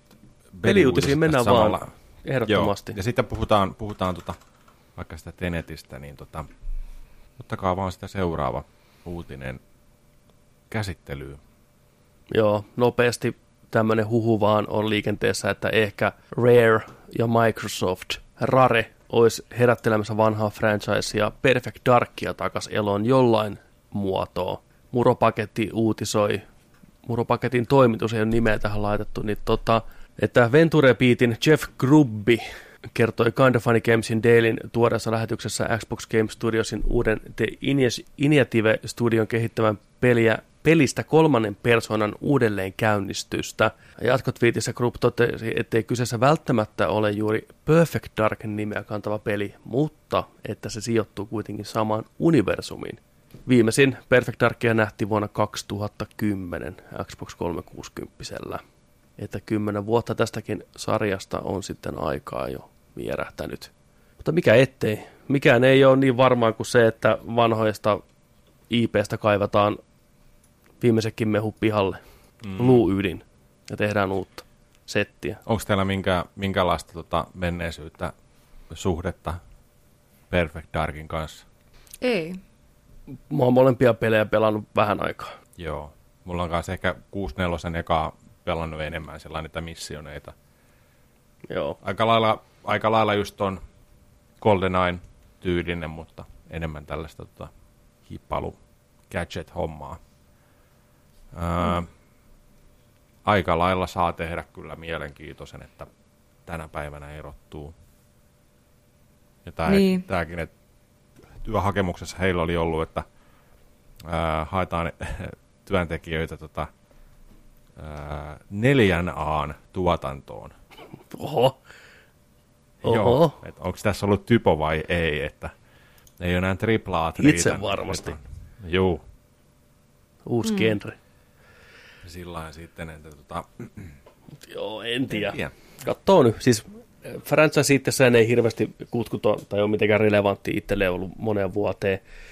Mm. Mutta hyvä pelit on hyviä pelejä ja kyllähän niin kuin tuohonkin maailmaan varmaan keksitään hienoa tarinaa ja ei mitään, antaa tulla vaan. Mutta on ihan huu tosiaan, tässä ei minkäänlaista varmistusta Aivan. Microsoftin tai Raren puolelta tai kenenkään muunkaan puolelta tai Iniativen puolelta. Sitten ottakaa sieltä seuraava, mikä liittyy ehkä tavallaan meidän jakson pääaiheeseen jollain tasolla. Mm. tämä liittyy myös Batmaniin meidän jakson ensimmäiseen aiheeseen jollain tasolla, koska nyt on selvitetty kysymys, joka on piinannut meitä aina. Mikä saa Batmanin kyyneliin ja, ja mikä saa Pattinsonin kyyneliin? Ehkä se on tässä enemmän Pattinsonista kuin oikeasta Batmanista. Ei sekoiteta niitä rooleja ja hahmoja keskenään. Hän on kertonut, että kaikista videopeleistä hänen suosikkinsa on Final Fantasy 7 ja ne kolme kertaa, kun hän on elämänsä aikana itkenyt, mm. niin yksi niistä oli tämän pelin aikana. Legendaarisessa kohtauksessa. Kyllä. Siinä kun Redin isä on kivinen ja sä ymmärrät, mitä sen sumulle on tapahtunut. Ja se on viimeinen elossa oleva oman rot... Ja, ei se kohtaus, vaan se toinen. Joo. Niin se kohtaus, missä Klauri pukeutuu naiseksi ja on niin kaunis. Jep, jep. jep. Ei, ei. Se kun lasketaan lumilaudalla, se on... Se, on, se itkettää aina. Se pelattavuus Pattinson on niin huutanut, että mahton ohjata vittu. Mä rupean näyttelijäksi. Mutta tosiaan, joo. Tämä oli siis... hauskasti, niin. hauskasti sanottu, että tämä on yksi, yksi niistä kolmesta kerrasta, kun mä oon mun elämässäni. Hei hei. Toi, toi on vähän toksista. Hei, miehet, miehet saa itkeä. Pattison, älä viljele tällaisia ajatuksia, että, että se olisi jotenkin cool juttu. Miehet saa itkeä, mutta Pattinsonin miehet ei saa itkeä. Se on suvussa tosi tämmöinen niin tiukka, että Niillä annettiin kolme kertaa. niin, ne on leimakorttia. Viimeinen. vittu, Pakko käyttää tähän. Sen takia se rupesi näyttelijäksi, voi itke, itkeä mukavasti niin kuin hahmon mm. sisällä. Niin, ilman korttia, Kyllä. totta. Mutta sitten se ei ole saanut yhtään sellaista roolia. se aina niin. kysyy joka otoksen aikana. Luonnistuuko? Mä itkeä tässä. Voin, voin. Batmanissakin ne on, ne on silleen, ei kyyn, ei kyyn. Me kuvataan sua tosi läheltä ja saat niin syvällä. Niin. Saat niin miserable kuin voi olla. Mutta älä, älä anna kyyneltä. Älä, älä tiputa kyyneltä. Matt, se olisi, Matt, hei, tota, voidaanko me puhua tästä itkukohtauksesta, kun mulla, mulla on leimat täynnä. Mikä leimat? Pattinsonin sukuleima. Kori on täynnä. Tatuoitu iho, vittu. Vedetty puukola, vittu. Isoäiti vetää aina puukola. Oh. Kyynelee. Sitten. Tota, Ot, Sitten. Ottakaa seuraava. Nopeita. Katsotaan, mitä täällä on. Mitä täällä on? Tää tulee linkkejä joka suunnasta. En mä yrittänyt linkata mitään. Uh, Cyberpunkin 2077 tulee saamaan uh, adjustable text sizes, eli, eli valita, että isoa tekstiä vai pientä size. tekstiä. Mm. Niin. Jep, molemmat. Uh, mikä, mikä, mikä homma? Ei, tämä on siis ollut vaan tämmöinen, kun ihmiset on huolissaan siitä, että kun pelissä on liian pienet tekstit, eli mm-hmm. Death Stranding viimeisimpänä sai hirveästi kritiikkiä sitä, että ei näe vittu, mitä siellä lukee siellä ruudulla. Ai ja se pätsättiin sitten, niin CD Projekt Redin jääpät on sanonut, että ei mitään, että heillä pystyy säätämään tekstin koko ja tekstin väriä. Kaikki hyvin. Huonommakin, joka, joka silmät ei toimi, niin näkee sen tekstin sitten. Että. Tämä oli okay. vaan tämmöinen pikku mä, Cyberpunk-hetki. Siis mä, mä luullut, että tämä tekstiongelma on ollut viimeksi silloin, kun tuli tota, Dead Risingi 360 ja sitä pelasi kuvaputki TVllä, niin ei saanut tekstissä selvää, mutta kun pelasi tuolla taulu-TVllä, niin, niin silloin kun HD tuli, niin sitten sitä sai selvää. Tämä on, tai tämä on nyt issue. Tämä on, tämä on nyt, tämä on nyt jos niinku ottaa niinku rasismin ja nämä tekstit, jos about samalla tasolla. Hei, että ne vaan ei, hei, ei, hei, ei hei. vaan niinku... Vähe, pieniä ongelmia ei saa silti vähätellä, mm. vaikka ne näyttää pieniltä isojen ongelmien kanssa. Kaikkien ongelmien ratkaiseminen on yhtä arvokasta. Siis niiden isojen tietenkin arvokkaampaa, mutta niinku, nimenomaan pienten. silti niin, niiden pienten ongelmien ratkaisu oli hyvä juttu. Mutta mä oon impressed siinä vaiheessa, kun niillä on värisokeille modi tässä ja sokeille ehkä modi mm. tässä. Ja kaikki toimii saumattomasti VRssä. Ihan jos on muuten vaan niin näyttövammainen. Okei. Okay. Sit sä Miten sokeitten modi toimii VR? Se on heidän ongelmansa ratkaista, ei meidän. Niin. Suoraan piuha päähän, aivoihin. Samalla lailla kuin Cyberpunkissa. Sa- niin. Saat päättää, mihin teet sen on pluginin. Collectors Editionissa tulee se plugin mukana, voit lyödä sen tonne Kolme ja puoli millinen kiinni. Niin. Okei. Okay. Ja sitten viimeinen uutinen on tämmöinen, puhuttiin viime viikolla Gotham Knightsista, ja itkettiin täällä vuolasti ja haukuttiin se lyttyyn, että se on tämmöinen game service paska. Ja nyt ne on tullut sanoa tekijät, että ei, ei pidä paikkaansa. Aha. Ei mulla ole mitään muistikuvaa, että me oltaisiin haukuttu Me tätä. haukuttiin ihan vitusti. Sä, äh, sä saatoit mainita jotain Niin, kyllä. peloista, peloista, jotka ei ollut vielä realisoitunut. Mutta tota, nyt Nyt meidän pelot ei realisoidu. Mm. Ei ole Games as Service. mä en ole ihan vakuuttunut tästä. Tämä on PC Gamerin artikkeli. Siellä Deva ja tuottaja Fl- Fleur, Ma- Fleur Marty Vaikea luottaa siihenkään. Mm. Se on kaksi etunimeä. Huono merkki. sanoo, että this is very much not designed as games as service. There is ability tree, which is different for each character, and there's, then there's a gear that you craft, and so chooses that you're going blah blah blah. Mutta ei se tarkoita, että on kuitenkin games as service. Ja toisin kuin Marvelin Avengersissa, Gotham on open world-peli alusta lähtien. Se ei ole rajattu mitään alueita leveleillä tai millään muullakaan keinotekoisesti. Koko homman pystyy pelaamaan yksinään offlineissa, ja sua ei lukita pois tehtävistä ihan sen takia vaan, että sä pelaat yksinäs. Ja kaveri pystyy hyppään koska tahansa mukaan. Ja viime viikolla puhuttiin tästä neljän pelaajan kooppi, ei pidä paikkansa, tämä kahden hengen kooppi, mikä vähän ehkä helpottaa mun tuskaa. Jotenkin pienempi mm. Skaala sopii tähän paremmin. Niin totta. Kahtahan siinä vaan näytetään. Mm. Ja tässä, että vaikka pelaat kaverin kanssa, sun ei tarvitse olla hänen varjonsa, voit mennä tekemään omia juttuja. Jokainen voi patroloida omaa aluetta kaupungissa, jos haluaa. Ja sitten yhdessä mennä tekemään tehtäviä myöhemmin.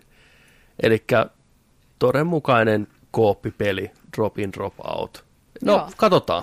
Ennen kuin peli on tuossa testissä ja nähdään ne kaikki valikot, mitä siellä lukee, niin ei mennä sanoa, onko tämä kuin Games as Service. Silti ne level-hommat kieltämättä tuntuu vieläkin vähän odota, että miksi sitten ne levelit on siinä.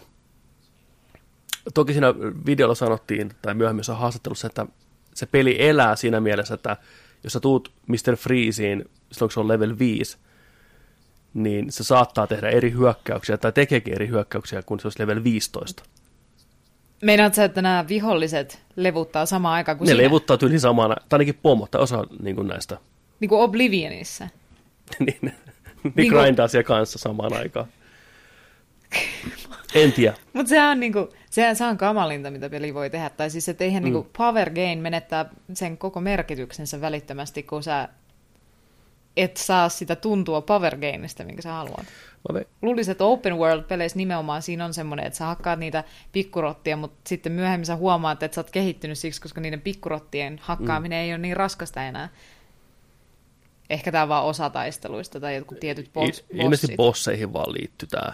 Et siinä Okei, käytiin nimenomaan aa, esimerkkinä sitä Mr. Freezea, että jos sä tuut Mut sinne, kuulostaa silti vähän semmoiselta, että ai, ai, ai sä ajattelit grindata tässä pelissä, ei onnistu. niin, tai, Me tai grindaa nopeasti. Nostetaan tätä vaikeusastetta. Niin, mutta nähtäväksi jää kuinka erilaista se oikeasti on, että tuleeko sille täysin uusi Niin. liikesarja vai onko se vaan, että yksi hyökkäys enemmän tai yksi hyökkäys vähemmän.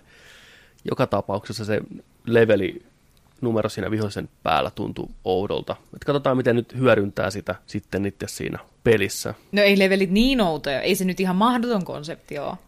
Että niillä vihollisilla on leveleitä. Ei, mutta se tuntuu oudolta tuossa kontekstissa, kun miettii niitä muita Joo. pelejä. Joo. Että joku funktiohan sillä on oltava, miksi niillä on leveleitä. Haluan ne myöntää Joo, tässä kohtaa vai ei. kuinka vaikea se on. Niin, mutta kun ei toi, Kyllä mä ymmärrän, toi ei ole semmoinen peli Mm. koskaan ollut. Eikä, niin, Niin. vaikea sanoa. Koskaan ollut. Siis toi Se pelisarja, ei vielä ollut. ei, mutta siis niin, Niin, niin, niin. niin. tarkoitan, niin Joo. Arkham pelit. Mutta mut katsotaan, joo, katsotaan kyllä. siis. Totuus selviää vasta, kun on hyppysissä, niin sanotusti. Mutta ei se kyllä hyvälle näyttänyt. Se näytti ihan ok. Mielenkiintoista. Se näytti ihan... Ei, ihan. ei. Sitten hypätäänkö pääruokaan? Otanko viisi minuuttia sitten pääruokaan? Ja tervetuloa takaisin tauolta. Vitoset hoidettu. Ja nyt hypätään siihen, mihin ollaan haluttu hypätä koko tämä tää vuosi. Eli katsottuna osuudessa meillä on tällä kertaa arvostelussa pitkästä aikaa elokuvaa, mitä käytiin oikein elokuvaa teatterissa kahtomassa, kuulkaas. Ihan omiin silmiin. Ja mikä se on? Kyseessä on tietenkin Tenet. Christopher Nolanin uusi jännäri, aikamoinen jännäri.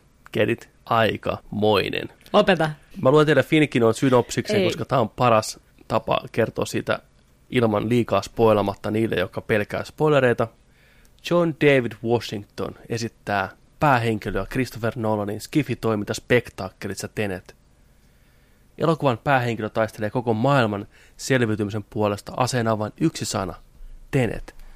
Hän matkaa läpi kansainvälisen vakoilun hämärän maailman suorittaessaan tehtävää, josta paljastuu jotain yli reaaliajan ulottuvaa, ei aikamatkustusta, vaan inversio. Pääosissa nähdään John David Washington, Robert Pattinson, Elizabeth Debicki, Michael Caine ja Kenneth Branagh. Ja leffa kestää 2 tuntia 30 minuuttia. Ja kuten sanoin, ohjaajana toimii Christopher Nolan. Jep, jep, jep. Mitä mieltä toitte elokuvasta? Jep, jep, jep, jep, jep, jep, Jep, jep, jep, jep, jep, jep. Mä voin aloittaa. Aloita. Tykkäsin neljä tähteä viidestä. Joo, pidin myös itse tästä elokuvasta. Nolanin, mun mielestä Nolanin yksi parhaista elokuvista. Sillä tavalla niin kuin Nolanin elokuvat on hyviä. Elokuvana ehkä semmoinen 8 kautta 10. 4 kautta 5 on aika hyvä.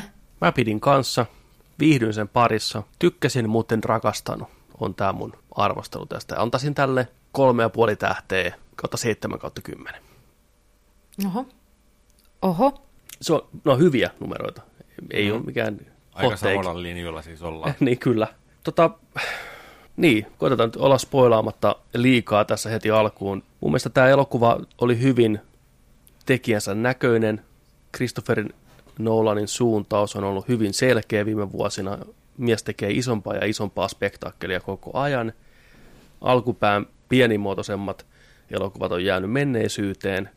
Ja se ei välttämättä aina mun mielestä ole hyvä asia. Varsinkin Nolan, Miten niin? varsinkin Nolanin kohdalla, joka tuntuu, että se äijä on tapellut hahmoja ja hahmon kehitystä ja minkälaisia tunnetasoja vastaan elokuvissa jo pitkän aikaa. Se on all about the plot, give that plot. And world. Ky- Myös maailma on sille tärkeä. Kyllä, joku vinkkeli ja se maailma, ei niinkään ne hahmot. Ne hahmot on enemmän asioita, mikä vie juonta eteenpäin. Se on niinku tavallaan se hänen mielenkiintoisen kohde. Ja nyt tämä on ehkä isoin esimerkki siitä tähän mennessä.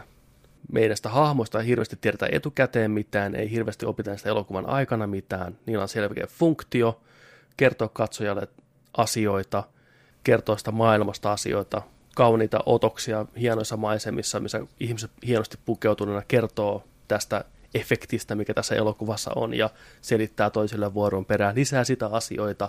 Välillä kysyy, että oletteko te vielä kärryllä tässä asiassa, sattuuko jo päähän, ja ho- homma menee eteenpäin. Hienosti kerrottuna vahvoin ottein, mutta ei epäilystäkään siitä, missä Nolanin mielenkiinto lepää tarinankertojana. Se on nimenomaan siinä tarinassa. Eikä se ole väärin. Mutta mut mun mielestä tässä myöskään ei ole, sit, ei ole kyse siitä, etteikö se osaisi tehdä hahmoja, vaan että nämä on jo vitsihahmoista. Nämä on jo itsessään, tämä elokuva nauraa elokuvien hahmoille. Ja on ottanut sieltä sellaisia esimerkkejä, joita voin myöhemmin esitellä paremmin ilman spoilereita, että et ne on ol, siinä elokuvassa vaan ollakseen hahmoja. Ja se on hyvä asia sen takia, koska kaikki elokuvan katsojat ei välitä hahmoista. Se on, en mä usko, että se on ihan fidi-fidi, mutta se, se jakautuu ihmisten mielipiteet siinä, että oot sä semmoinen ihminen, joka tykkää hahmovetoisesta kerronnasta, vai oot sä semmoinen ihminen, joka tykkää maailmanvetoisesta kerronnasta, ja jotkut ihmiset on tosi, tosi ääripäässä siellä, että ne ei välitä hahmoista yhtään. Sä et saa niitä välittää hahmoista, ne ei ole semmoisia ihmisiä. Ja tämä elokuva on niille, niin kuin, koska ei tarvii, ei tarvii välittää hahmoista, tämä elokuva on silti aivan loistava. No ehkä sen takia mä, ei tarvii ottaa sitä ehkä mä annan sen, tämän, sen takia tälle sen kolme ja puoli tähteä. Kyllä mä tykkään hahmoista ja musta on kiva, että hahmot on siinä mielessä mielenkiintoisia, että niiden kohtalo kiinnostaa mua mm. alusta loppuun ja ne vetää mut mukanaan siihen maailmaan. Enkä mä sano, että tässä olisi huonoja hahmoja välttämättä, mutta ne jää vähän pintapuolista. Tässä on kuuleja hahmoja ja ne tekee asiansa hienosti ja niitä on kiva seurata. Ne on karismaattisia näyttelijöitä valittu tähän mukaan ja se on tietenkin Nolanin vahvuus tämä kästäys. Mutta en mä näkisi henkilökohtaisesti, että se elokuvaa tekisi huonommaksi, jos ne hahmot olisi vielä väkevämpiä ja meitä kiinnostaisi vielä enemmän, että miksi ne tekee näitä asioita, ne olisi meille tärkeämpiä. mun mielestä se nostaisi vaan tätä kaikkea muuta vielä korkeammalle. Tai, tai veisi siltä pois. Se saattaisi myös siirtää sun huomion niihin, niihin hahmoihin ja saada sut tosi sekaisin siitä, että mitä tässä nyt niille tapahtukaa, huhuh, kun mä olin vaan niinku kiinnostunut niistä hahmoista. Mun mielestä on tosi tärkeää tässä elokuvassa, että sun fokus säilyy, ja se säilyy sillä tavalla, että otetaan pois se, että sä, sun tarvii ajatella näitä hahmoja ollenkaan. Sä tunnet tämän hahmon, jota on trouppi, niin sit, sit sä voit keskittyä siihen, mitä siinä juonessa tapahtuu.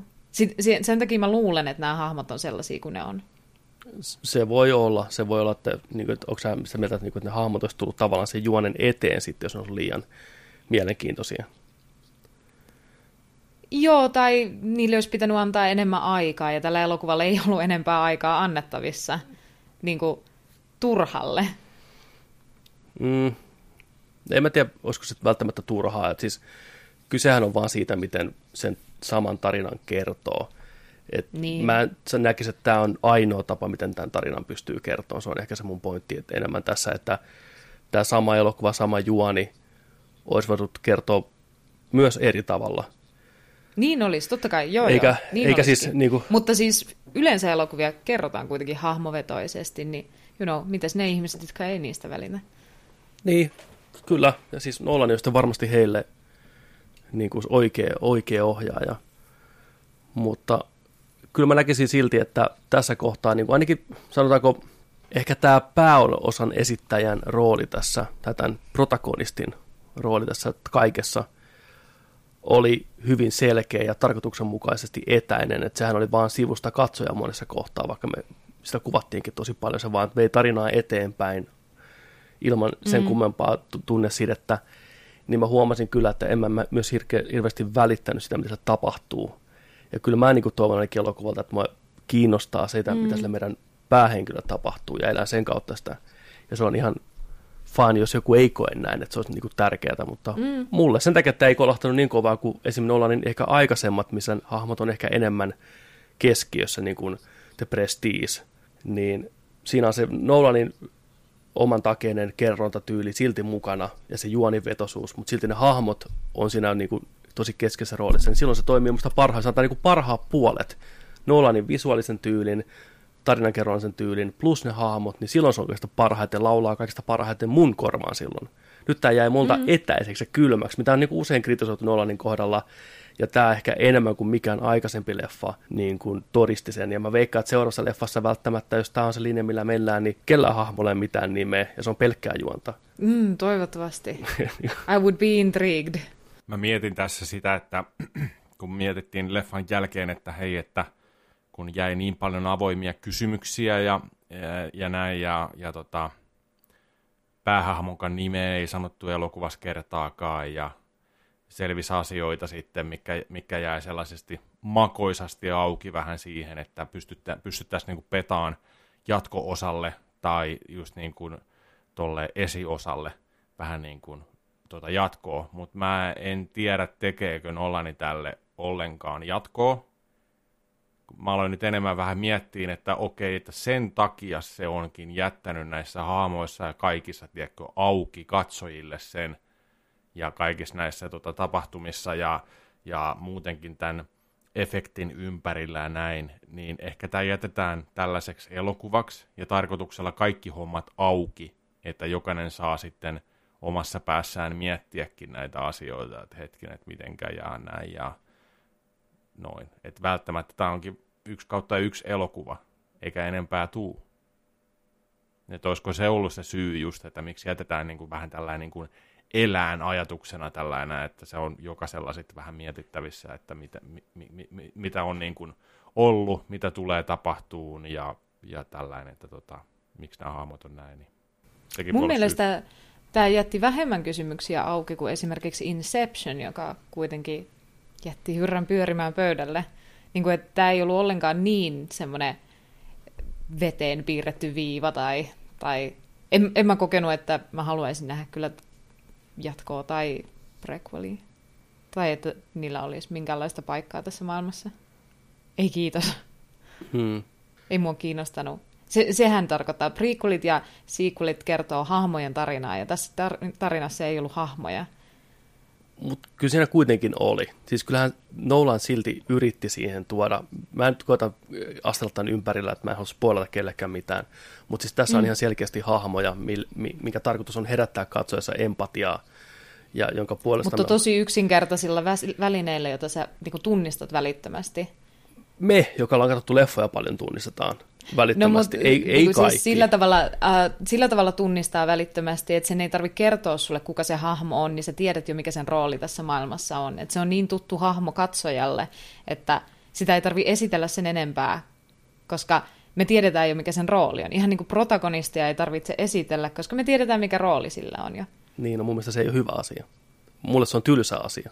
Kyllä jos mä tiedän heti... Mielestäni se oli super mielenkiintoinen asia. Ei se, ei se tehty mitään mielenkiintoista leffan aikana. Ei, ei ne... Sillä tehtiin jotain äärimmäisen mielenkiintoista, mutta mä voin kertoa tämän vasta myöhemmin okay. sulle, että mitä. Selvä. Tota, mitäs itse tämä ajalla leikkiminen, kolahtiko se teille tosi hienosti vai jättikö kylmäksi? Kyllä se kolahti sillä Eka siitä oli vähän ihmeessään, kun sitä alettiin selittää tälle päähahmolle ja näin, ja, ja mä yritin katsojana pysyä tosi niin kuin skarppina mukana siinä just, että okei, mm. nyt nyt mietit vaan ja tällä ja, ja et, et, et, et, et näin se tulee oleen ja hirveä, aika, musta tuntuu aika hankalalle, niin kuin sillä että kun sille alettiin selittää, siinä on tällainen kohtaus, missä vähän niin kuin kerrotaan sillä, että tässä on niin kuin ammut pyssyllä ja luoti menee tonne ja sitten se luoti tuleekin takaisin. Niin kuin, ja tai, tai, sä tiputat luodin pöydälle, mutta sä voit ot, ottaa sen tällainen takaisin, että niin kuin käänteinen. Mm. Tällainen niin tota, siinä yritin, yritin just niin, okei, okay, okei, okay, nyt, okei, okay, kadit, nyt nämä on nämä säännöt ja näin, ja, ja ajattelin, että, että toi päähahmokin alkaa nyt menee sillä että okei, mun pitää alkaa op- opetteleen ajatella asioita sillä sitten, että mä voin hyödyntää sitä mun niin kuin tällaisena ominaisuutena ja taistelukykynä sitten, näin. Mutta tota, se käyttää kumminkin vähän eri lailla sitä sitten, mentiin vähän eri lailla suuntaa niin kuin, mitä mä ajattelin, että se olisi käyttänyt just mm. taisteluissa sitä hyväksi ja kaikissa tällaiset, niin kuin, tota, että siitä olisi tullut tällainen neomainen tyylinen meininki sitten. Uh, Mutta joo, kun vaan katteli sitä ja meni, meni eteenpäin ja se yllätti moni, monilla asioilla sitten kanssa sillä, että kun se alkoi käyttää sitä ominaisuutta sitten ehkä, niin, niin tota, vähemmän sitä joutuu sitten miettiin myöhemmin. Mm. Mutta tota, on siinäkin paljon kysymyksiä edelleen. Kyllä. Että on, on, on vaan, tiedätkö, on vaan niin kuin joku laite, mikä on, tekee sen, että sä pääset ajassa taaksepäin ja tyylisesti. Tai Laitetaan tämän videon nimeksi Tenet Explained ja mennään sinne Explaining-osioon. Okei. Okay. Ennen kuin mennään siihen, niin... Sa- siihen olisi varmaan tosi monta klikkausta tulisi tota, ennen kuin mennään enää eteenpäin spoilereihin tästä leffasta on huomattavasti helpompi puhua spoilereiden kanssa kuin ilman spoilereita, Aivan. niin erittäin iso shoutoutti leffan musiikille. Oli Joo. jälleen kerran aivan mahtavaa musiikkia. Yllättäen ei ollut Zimmerin poika siellä säveltävässä, vaan oli Ludwig Göransson, joka, Göransson. joka on voittanut Oscarinkin Black Pantherin soundtrackilta. Ja, sä, ja sitten erittäin kästin lempibiisin ikinä, The Mandalorianin tunnuspiisin säveltänyt mies. Niin, miehen musiikki oli isossa roolissa, nostatti kohtauksia jatkuvasti, ja tämä Nolanin tyyli sitten Interstellarin, ehkä vähän aikaisemminkin, on se, että se miksaa musiikkiraidan ja ääni raidat dialogin päälle jostain syystä, joten musiikki kuuluu vitun kovalla ja dialogi siinä alla. Se on toimiva ratkaisu, se pakottaa katsojaa keskittyä siihen, mitä ihmiset sanoo, kun me ei ku... Mitä te sanotte? Mä en kuulu vaan wang, wang, tun, tun, tun, tun, tun. Michael Caine koittaa sinä vetää jotain leipää puhua. Wang, mitä? Sori. Kuka miksasi tämän leffan? Ai joo, ei mitään. Mutta musiikki toimii joo, erittäin joo. hienosti ja joo. hyvät äänet oli muutenkin. Iskevät äänet, sanotaanko näin. Mutta joo, kaiken kaikkiaan hyvä elokuva. En pistä Nolanin kärkikahinoihin, mutta viihdyin sen parissa kyllä alusta loppuun. Välttämättä en aina ollut kärryllä, että mitä tapahtuu ja miten tapahtuu, ja mä päätin hyvissä ajoin jo, kuten leffan alussa sanotaan, että älä välitä siitä, tunne se. Ja mä että mä menen täällä tunne edellä, ja mä koitan vaan imeä tietoa sen verran, kun mä haluan ja pystyn, ja nauttia siitä tarinasta. Ja nautinkin loppuun asti, ja tää oli, tää oli tekijänsä näköinen leffa, mutta viihdyin kyllä. Mulla jäi kuitenkin jotain pientä siitä puuttuu sitä seoksesta, mikä olisi tehnyt ehkä Inasen vielä paremman. Mutta suosittelen kyllä kaikille lämpimästi meneen kattoon, nimenomaan teattereihin. Tässä on IMAX-kamerat laulanut aamusta yöhö, ja sen kyllä näkee. Kuva on iso, jos ei muuta. Mutta nyt, naisten herrat, herrat, naiset, toista päin, aika siirtyä Tenetin spoilereihin. Kolme, kaksi, yksi. Juno, take it away. Mitä te haluatte, että mä spoilaan tästä? Spoila Haluat sä... ihan... Mä, mä puhun niistä hahmoista ihan ensin, koska Joo. se jäi mulla vaan, niin kuin, mä en halunnut sanoa mitään sellaista, mikä voisi jollekin aiheuttaa jonkun tuntemuksen. Mm. Tota, ensinnäkin, siis mä mietin tätä, eilen mä olin vielä silleen, että mm. joo, mä oon sun kanssa samaa mieltä, että nämä hahmot oli tosi huonoja. Ja mä- ja pa- mä yhtäkkiä tajusin. Mä en sanonut, että ne on huonoja. Missään no, mutta mä olin sun kanssa samaa mieltä, Mm. että ne oli sitä, mitä ne oli. Ei vahvin osuus, yksinkertaisia. Mutta sitten mä tajusin, protagonistin nimi on protagonisti. Tässä on tämä Science Woman, sen nimi on Science Woman. Tässä on protagonistin, tässä on kolme nimettyä hahmoa. Ne on Andrei, Andrein vaimo, ja okei, okay, sen lapsen nimi mainitaan joskus, se poika. Ja sitten tota, Neil, eli Pattinsonin hahmo. Ja sen lisäksi tässä on paljon muita hahmoja. Tässä on muun muassa, no on, on tässä myös Ives. Ives tulee vasta puolessa välissä elokuvaa mukaan, mutta uh, tässä on sotilasihmisiä. Stereotyyppinen sotilasnainen. Tässä on stereotyyppinen heist-elokuvan kuljettaja. Tässä on, tässä on niin kuin kaikki stereotypiat, mitä sä voit ottaa jostain, jostain tvtropes.com trooppisivustolta, ja ne on kirjoitettu tähän juuri niin kuin on siellä kerrottu. Ja mä en oikeasti tiedä, ehkä se on tarkoitus, ehkä se ei ole, ja jos ei se ole tarkoitus, niin sitten se vähentää vähän tätä arvoa, mikä tällä on. Mutta mun mielestä oli siistiä, että tämä elokuva esimerkiksi siinä kohtaa, missä nämä selittää tämän entropian pääperusteet, niin ne vaan esittele, ei ne edes esittele sulle, ne vaan antaa sulle hahmon out of the blue, joku nainen, joka kertoo sulle, että mitä siinä tapahtuu. Ja sen jälkeen te ette enää ikinä koskaan näe sitä. Mm. Sen ei tarvi edes kertoa, kuka se on. Sen ei tarvi enää sanoa, koska te olette nähnyt elokuvissa niin monesti, kun sinne tulee se science person selittää, että nyt tiedemies. Ja sitten siihen tulee se, ei, mutta nyt minä en ymmärrä, selitä jotenkin yksinkertaisemmin, ja sitten se taittaa sen paperin ja laittaa kynän mm. siitä läpi. Niin niitä ei tarvinnut tehdä mitään noista vaiheista, kun se vaan oli se tilanne, ja kaikki ties, tämä on tämä leffan tämä kohtaus. Ja se säästi sillä älyttömästi aikaa. Ja se teki noin monta kertaa. Se teki saman asian sen kuskinkaa, sen, joka ajaa sen jumbojetin mm. siitä seinän läpi. Niin se kuski tulee ihan tyhjästä. Sulle ei sanota missään vaiheessa, että tähän hankitaan uusi henkilö mukaan, että tähän rekruitetaan lisää porukkaa. Se sanoo, että se etsii Niilin, jonka jälkeen Niilillä on näitä jäbiä jeen, Mm. jeesaamassa sitä. Ja se keskusteleminen suoraan katkeamattomasti siitä, kun ne keskustelee siitä juonesta, se protagonisti ja Neil, ja sen jälkeen ne alkaa vaan puhua sille kuskille niin kuin ne tuntis sen jo, että no niin, että pystyt sä ajaa Mm. mm. siihen. Ja se on silleen joo. Ja se ei tarvi, sun ei tarvi näyttää, että miten se palkattiin, tai mikä sen historia jumbojettien kanssa oli, tai kuinka hyvä kuljettaja mm. se on. Onko se myös pommiekspertti, koska tämä on siis heistä elokuva ei tarvitse tehdä mitään niistä, koska se vaan luottaa välittömästi siihen, että sä tunnistat tämän hahmon jo. Se on niin trouppi se hahmo. Samalla lailla tämä vaimo on trouppi. Se, missä asemassa se on, niin on ilmiselvää välittömästi, kun sä kohtaat sen hahmon.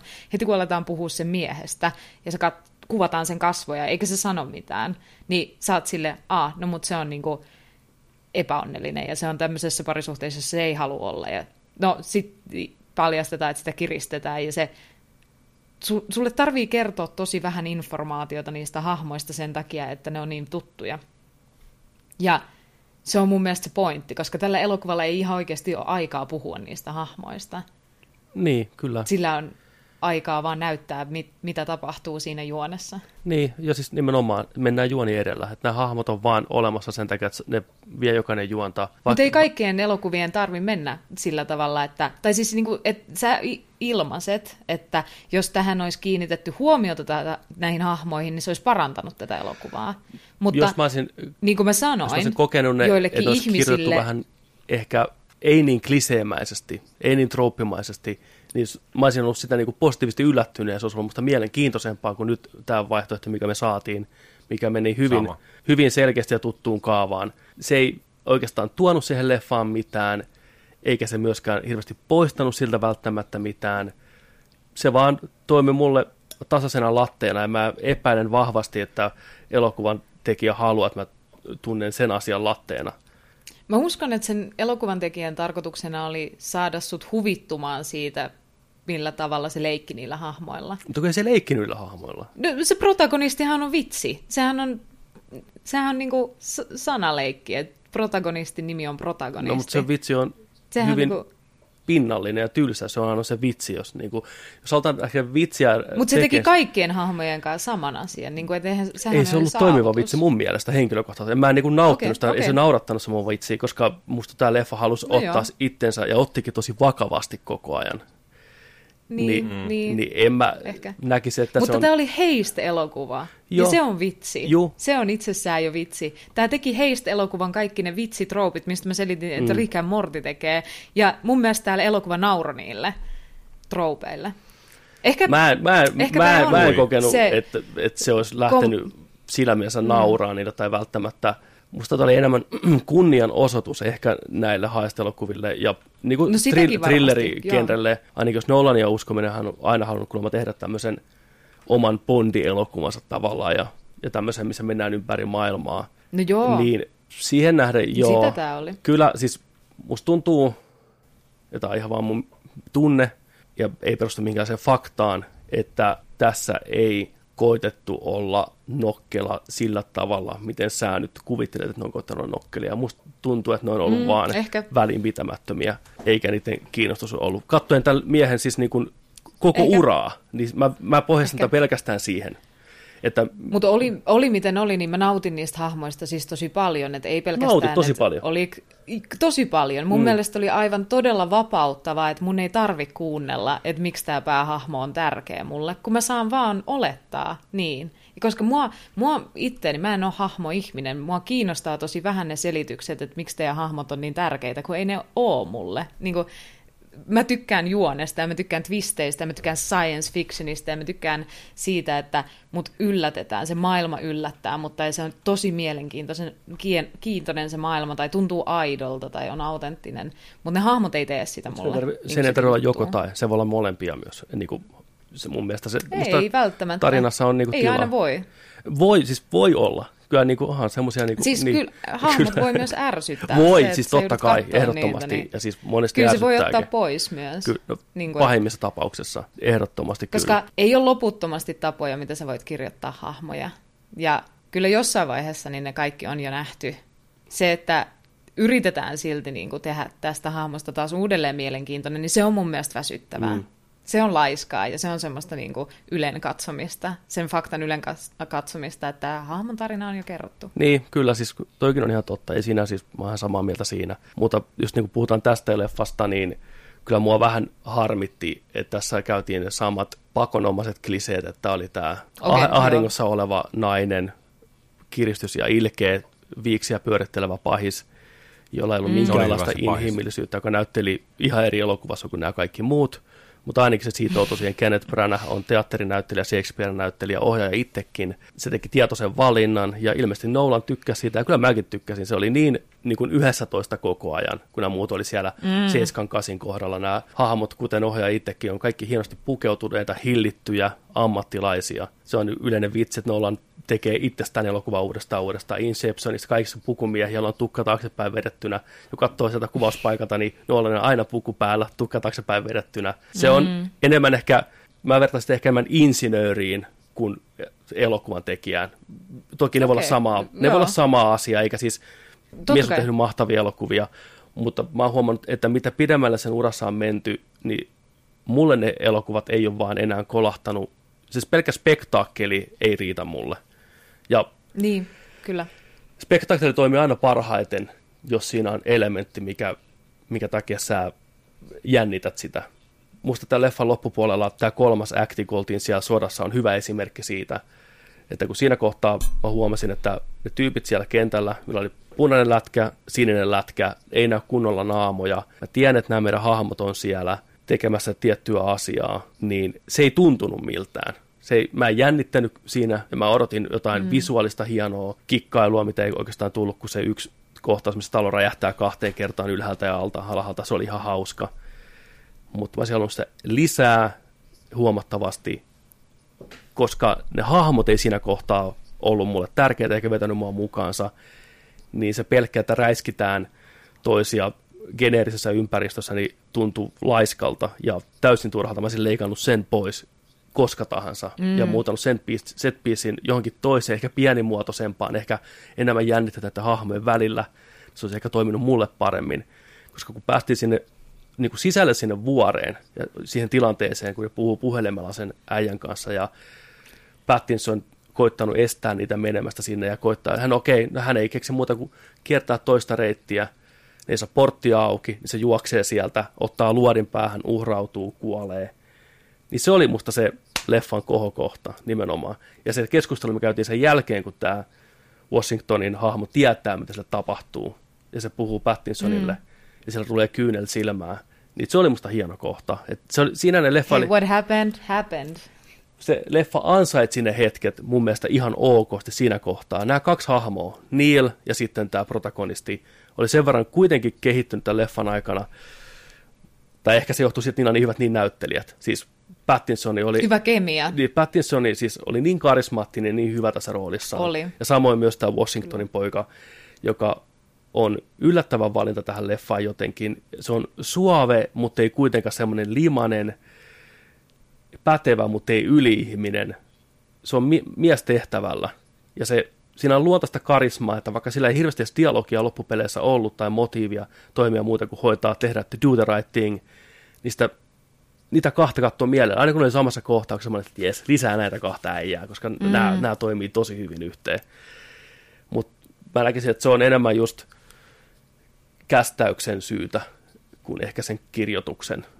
Ja, mutta ohjauksen myös totta kai, koska Nolan on paikalla halunnut, että ne toimii tietyllä tavalla. Että en mä ihan täysin nyt sano, että niitä jokainen hahmo, mitä Nolan tekee, on pelkkä tyhjä robotti tai pelkkä käsikirjoituksen 101 oppikirjan sivu 1.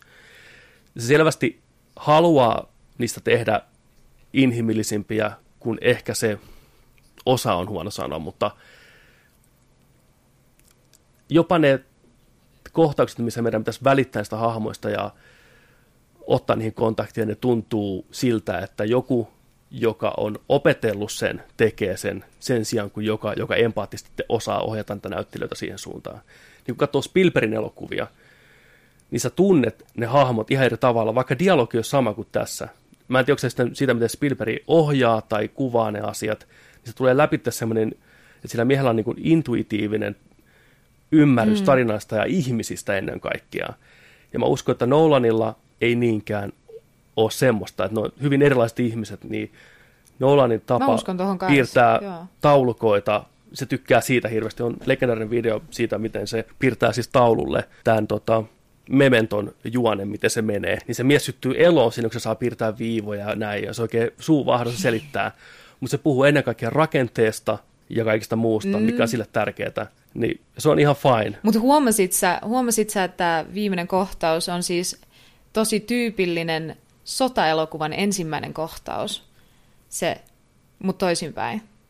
Tässä oli monesta elokuvasta ja elokuvagenrestä juttuja, mutta se kohtaus, missä ne taistelee siellä kentällä mm. molempiin suuntiin, niin on myös semmoinen sotaelokuvissa todella, todella tyypillinen aloituskohtaus, mikä nähdään aina. Mä luulen, että sen takia se oli siinä lopussa, mutta sen takia se myös tuntui niin väärältä paikalta sille kohtaukselle. Musta se tunt... Niin intuitiivisesti. Musta, musta tuntui pahalta, musta, että se oli musta siellä. vaan tuntui, että se oli pakotettu kolmannen aktin iso toimintakohtaus. Että tehdään nyt isompaa tähän kuin aikaisemmin. Mutta se ei ollut kovin iso. muihin kohtauksiin verrattuna, siis, mitä siinä mutta elokuvassa se tarkoitus oli. oli, siis niin kuin olla iso, koska oli helikopteria, äijiä, räjähtäviä taloja, No mutta joo. se ei onnistunut No joo. vaan saamaan sitä. Siinä just saatiin Nolanin tavallaan heikkous ehkä esille, että se tykkää tehdä spektaakkelia ja kameran edessä kuvata kaiken. On vähemmän efektishotteja kuin monessa romanttisessa komediassa sitä on puhuttu, mutta siltä puuttuu semmoinen tietty tyylitaju ohjata toimintaa, mikä mun mielestä vähentää tätä toimintakohtauksien mahdollisuutta. Mm. Ja tässä varsinkin kolmosen aktin sotakohtaus, mä melkein sanoisin sitä jopa tylsäksi. Se, oli, siis se oli vaikeasti seurattava ja tylsä. Sillä ei ole mitään merkitystä tuolle Niin. kanssa. Se tuntui, Niin. se, siinä kohtaa se leffa raahasi. Se että okei, mennään sekava nyt sinne, ja- koska me tiedetään, että se Niin. draama tapahtuu siellä vitun bunkkerissa, ja se on niin kuin se pointti, minkä takia me ollaan täällä. Ja Mä olin tosi pettynyt, että se viimeinen kohtaus ei ollut uudestaan siellä oopperatalolla, että mä odotin sitä koko ajan. mm, Mäkin Koska se oopperatalon- palataan. Mm. Niin, se oopperatalon kohtaus on mun mielestä hyvä toimintakohtaus. Oli. se oli hyvä toimintakohtaus. Siellä oli muutama hassu editti, mikä oli ehkä jouduttu tekemään ikärajan takia, mikä vähän nakersi ehkä sitä intensiteettiä. Siellä leikattiin muutamasta kohtaa pois, siellä, kun just oli tapahtumassa jotain väkivaltaista. Ja se, okei, okay, mä kiinnitän mm. tämmöisiin asioihin huomioihin, koska mä tiedän, mistä ne ikärajat tulee ja mitä tarvii, että nousee ikäraja, niin mulle ne näkyy niin jotenkin selkeästi, mutta jos en kiinnitä huomioon, niin ei se varmaan haittaa ketään muuta kuin tämmöistä pitumoista nörttiä, mutta, mutta silti se oli, se oli makea kohtaus ja oli se hieno, että se oli ekstroja, tiedätkö, tuolit väärällään nukkumassa koko päivän. Että, Juu, että kyllä. on mukava päivä ollut. Tota. Se oli hienon näköinen. Mutta tämä elokuva toimi sillä tavalla, mikä mua ärsytti suunnattomasti. Ensinnäkin siis tämä elokuva selvästi vaatii, että sä ymmärrät tämän peruskonseptin ennen kuin sä edes katot sitä. Niin kuin, että sä tiedät, mistä tässä on kyse. Koska tämä elokuva perustuu sille, että sä oot nähnyt trailerin tästä elokuvasta. Tämä elokuva perustuu sille, että sä odotat, että tämä on oma itsensä, mutta toisinpäin. Ja sitten ensimmäiset fucking puoli elokuvaa, niin se ei ole sitä. Se ei ole se, se on semmoinen red herring, että sä oletat, että sä näet ne kohtaukset uudestaan, koska sulle on just sanottu niin, että sä näet nämä toisinpäin, nämä kohtaukset. Mutta operatalon kohtaus ei tapahdu. Reverse Benji-hyppy, sä oot siinä kohtaa sille, hei mä ymmärrän, miten tämä voisi mennä toisinpäin, mutta se ei tapahdu, se on red herring. Tässä on tämmöisiä huijauksia koko alkuelokuva. Ja sitten puolessa välissä elokuvaa se alkaa, se missä ne alkaa kääntää niitä kohtauksia. Ja sen jälkeen se huononee, koska sä näet joka ikisen kohtauksen ensin ja sitten uudestaan, joten sä alat odottaa, kun, että ne tapahtuu. Sä alat odottaa, että no kohta me nähdään se reversemään, mutta se on totta kai tämä äijä mm. itse. Niin kuin, että sä alat ennustaa, mitä siinä elokuvassa tapahtuu, koska sä näit jo, mitä siinä tapahtuu. Ja se ei pääse enää yllättää sua missään vaiheessa se elokuva siinä loppupuoliskolla, joten se menettää sen, niin kuin, sen sen, sen jännitteen siitä. Se ei ole enää thrilleri, koska sä et ylläty enää mistään. Sä vaan koitat pysyä kärryillä, että mitähän kaikkea tässä tapahtuu. Joo, mä olen samaa mieltä. Siis toisaalta siinä on tietty nautinto, mulla ainakin henkilökohtaisesti nähdä ne asiat uudestaan eri perspektiivistä, vaikka ne ei välttämättä mm. tarjonnut hirveästi mitään uutta tietoa niissä perspektiiveissään. Mikä oli aika jännä juttu. Me tultiin sinne lentokentälle Osloon, ja periaatteessa me nähtiin sama kohtaus kuin aikaisemmin, vaikka me koko ajan tiedettiin niin. mitä siinä tapahtuu. Toki Joni teki... Mutta siinä olisi voinut olla jonkinlainen twisti. Olisi voinut olla, mutta ei ollut. Mutta Joni teki hienon huomion siinä tokan kerran, kun tultiin sinne, että siinä taistelutyylissä. Joo, se oli, se oli tota, hauska huomata sillä että ekalla kerralla siellä Oslossa, kun tota, se krässää se lentokone siihen ja sitten tota, sieltä tulee, sieltä aukeaa se metalli, metalli tota noin, niin, mikä se on se huone.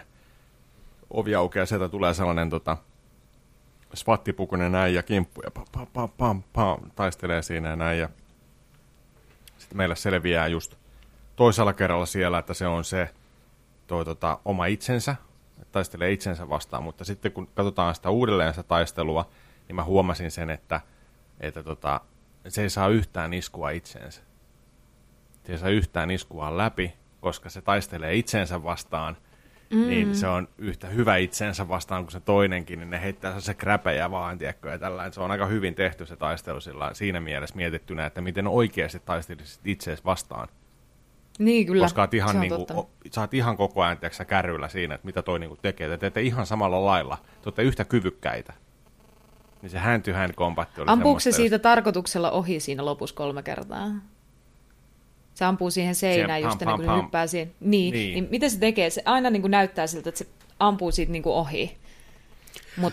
Se oli, se oli yksi kohta, jossa mä olin se- vähän hämmentynyt.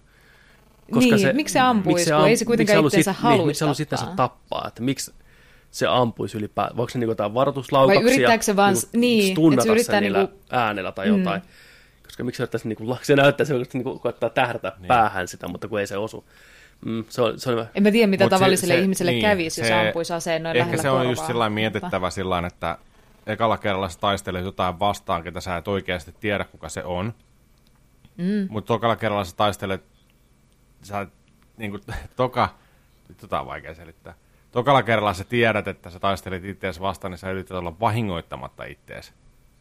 Olisiko mm. siinä jotenkin tällä, hetki, okei, okay. niin. tiedätkö? Niin siis mä oletan, että se Siksi se ampuu varmaan yrittää ohi ja olla. vä- yrittää niin. väistää ne. Älä nyt Niin mäkin ajattelin, että se varmaan ampuu tarkoituksella ohi, mutta niin kuin eihän sen tarvitsisi ampua ollenkaan. Vai, tiet, Vai onko vai se- tietääkö se siinä kohtaa vielä, että se on se, niin se yrittää ampua sen takia. Mutta kyllä se itsensä näkee. Oman naamansa. Niin se ekalla kerralla Niin, tilanne on aito. Ku, kumpi ampuu kumpaa? Svattimies ampuu... Niin no. Svattimies niin, joo, ampuu sit, sitä. Jo, siinä ei mitään järkeä sitten, että... Okei. Okay. Koska, Mutta se ampuu siitä ohi kolme kertaa. niin, mutta jos sä, Vai onko, se, onko ne semmoisessa puristusotteessa, että se yrittää niinku Niin se pidellä vaan- sitä se ase laukee. se toinen. Niin, Niin, niin. sekin voi ja se itse aina Niin. siirtää sen käden, Joo. ettei se niinku, menisi omaan naamaan. Se on vaikea lukunen hetki, tosi nopea. Ehkä olisi kiva nähdä se sille se uudestaan. on, se on semmoinen elokuvahetki, mikä näyttää coolilta, mutta jos, ei, jos sitä rupeaa liikaa miettimään, niin se vähän hajoaa niin kuin siinä. Juu. Niin. Koska olihan se Joo. makea, kun ne Niin. asteli siihen huoneeseen, se oli luorireijät, ja se oli, niin että hei, tätä ei ole tapahtunut vielä. Sitten, what? Se oli Niin. hieno kohtaus. Jep. Se- Tosi monin kohtaus tässä elokuvassa on vähän tommonen, niin kuin, että mulla on sulle konsepti, joka räjäyttää sun maailman, mutta se, miten se on sitten näytetty, niin ei kuitenkaan räjäyttänyt. Jep. Niin kuin, että se konsepti, joo, mutta se, miten se tapahtui, niin ei. Jep. Niin. Ja Hyviä konsepteja, huonoja kohtauksia. Ei, ei edes huonoja kohtauksia, mutta siis niinku, ei tajunnan räjäyttää. Ei Siis yhtä siistiä. hyviä- se, niin, ei yhtä siellä hyviä kuin se Virossa konsepti se itse. takajakohta, se oli makeasti tehty. Joo. kun ne pisti ne autot puristukseen ja jatkomatkaa ja se kiipesi sieltä hakeen sen. joo, Mutta siinäkin näki sen, että on haluttu tehdä kaikki paikan päällä oikeasti, jolloin se toiminta on hyvin semmoista realistista. Ja se on kuvattu realistisesti, niin se ei ole. Niin. kovin tyyliteltyä. Ei se tylsää ole, se on, se on vaan, se tapahtuu siinä. Ja mun mielestä me ei olisi välttämättä tarvittu kahta kohtausta peräkkäin, missä mennään ajassa taaksepäin samoihin tilanteisiin. Tämä takaa jo siellä moottoritiellä ja sitten tämä Oslo. Vaikka ne toimi eri funktioon, niin tavallaan se takaa jo toistepäin, missä se jää sinne auton alle ja se räjähtää. Niin hyödyttikö sitä elokuvaa millään tavalla? Mitä siinä opittiin siinä kohtaa? Multa menee... siis, uh, ai, siis se, siinä se, kun se, menee niin kuin, se tulee ekan kerran pois sieltä niin kuin sen väärinpäin, to, toistepäin menevään maailmaan ja lähtee ajaan niin. Itsensä kiinni niin. Takas. Ja se auto niin. Niin. menee ympäri ja sitten tämä tulee tämä Kenneth Branagh siihen ja sytyttää sen auton palaa. Ja meille just kerrottiin sopivasti viisi minuuttia aikaisemmin, että kuuma on oikeasti kylmää täällä ja totta kai se auto syttyy palaa ja räjähtää. Ja sitten se herää seuraavaksi sieltä laivasta. Niin siis mitä se tekee siinä elokuvassa, tai siinä Niin, etä- kohtauksessa, etä, ajaa sen auton sinne ja estää kene, sitä Mut pahista saamasta siinä. sen. Niin, mutta se epäonnistuu siinä sen takia, koska se onnistuu siinä ensin, mutta se pääpahis matkustaa uudelleen Ja- ja ajassa tietää- tämän tiedon tietää- kanssa niin, niin uudestaan justiinsa. siihen, ja se aina on sitä yhden askeleen Niin, edellä, koska, koska se siinä- jatkuvasti vaan tekee niin, sen koska uudestaan. siinä selviää se, että se on ollut aina siellä niin kuin eri ajassa katsomassa, niin. Niin. miten hommat menee. Okei. Ja sen takia sä, se on se elokuvan käännepiste, koska sä tajut, että sä et voi päihittää tätä pahista, kun se voi vaan loputtomasti yrittää periaatteessa uudestaan. Se on niin paljon parempi tässä. Se on tehnyt tämän niin monta kertaa ennenkin. Niin kuin, että Okei, totta. Se voi Mä vaan, en vaan tykän, sä et saa huijattua mä, siinä. mä en tykännyt siitä, että se vaan sytytti sen auton palaa ja käveli poispäin. Eikä teki klassisen Joo. Bondin virhe, että ei käynyt tarkistaa, mitä tapahtuu. oli. Ja sitten ne vaan tuli hakemaan Niin niin oli. hei, kaikki on ok. Sä vaan olit kylmissä se hetken. Jatketaan ja eteenpäin. sun piti ymmärtää tämän maailman säännöt tosi hyvin. Just näytettiin, Niin. että sä oot niin kova Sä- pahis sen sä takia, kun sä just käsität, ton mitä tässä maailmassa vittu läpi. tapahtuu. Niin Älä. Bonfirelle takas. Näin. Niin. Joo, Niin. kyllä. Kysymys. Mm. Ää, Oslon tota, siellä taide, taide tota, varastossa on sellainen mööpeli, missä pystyy tekemään sen aika Mm. homma. Viron satamassa on se mööpeli, missä pystyy tekemään sen aikahomma. Pystyykö sitä tekemään missään Viking muualla? Linella on semmoinen mööpeli. Mm. Niin. Ikuinen Missä niitä- risteily. Siis, pystyy, pystyykö, se, pystyykö se pahis tekemään sitä muualla kuin niissä? Ja miksi ne on sijoitettu just sinne? Vai onko se mukaan otettava mööpeli? Siinä se yksi niistä oli mun vai? mielestä kontissa. Niin. Se sijaitsi kontissa, joka siirretään Niin, niin. Kuin laivalla. joo. Että ne olisi pystynyt siirtelemään Se oli siellä Viron satamassa se li- liikuteltava mööpeli. Tässä, on, tässä elokuvassa on paljon siistejä fysiikan lakeihin perustavia juttuja, ja sitten välittömästi tämä elokuva rikkoo niitä sen jälkeen, kun tämä on itse esitellyt ne, ihan niin kuin Sam Lake, mutta liikaa murehtimatta siitä, että mikä, mikä meni nyt sitten sääntöjen mukaan ja mikä ei, niin tässähän on ihan älyttömän siisti pohjakonsepti kaikelle, että mitä tapahtuu. Kymmenen minuuttia eteen, kymmenen minuuttia taakse. Se on se juttu. Se on kymmenen minuuttia Niin on, kuulemma. niin on. En mä muistanut, että siinä leffassa sanotaan sitä kertaakaan, mutta äsken mä kävin lukemaan, että se on kymmenen minuuttia aikaa. Joo. Vai sanottiin? Kymmenen minuuttia on, si- kymmenen minuuttia on ainakin siinä lopun kellossa. Niin, mutta kyllähän siellä toisella puolella aika menee jatkuvasti taaksepäin. Mutta niillä oli siinä tehtävässä, tämä on varmaan joku semmoinen niin helppo konsepti ymmärtää, koska kyllähän ne voi mennä siinä ajassa taaksepäin vaikka päiviä Niin, niin, ja niin, menee niin, jossain eteenpäin. vaiheessa. Mutta Niin. eteenpäin. Ne voi mennä niin, siis totta kai sä kuljet ala- ajassa taaksepäin niin pitkään, kun sä löydät uudelleen semmoisen koneen, joka käännät. kääntää Niin, sut, nimenomaan. koska et sä mitenkään, jos sä palautuisit tuosta noin vaan omaan maailmassa, niin sitten et olisi kaksi mm. sinä ja se, joka läht- ei lähtenyt. Kyllä. Mutta sä et voi mennä ajassa eteenpäin. Voit heti, kun sä oot kääntänyt itse uudestaan. Sä me, Mitä? Sä oot aina vain sinä. Sä oot aina vain sinä. Siksi se Andre, Andrei, Andrei häviää viikoksi sen jälkeen, kun se on kuollut, koska on aina vain yksi sinä.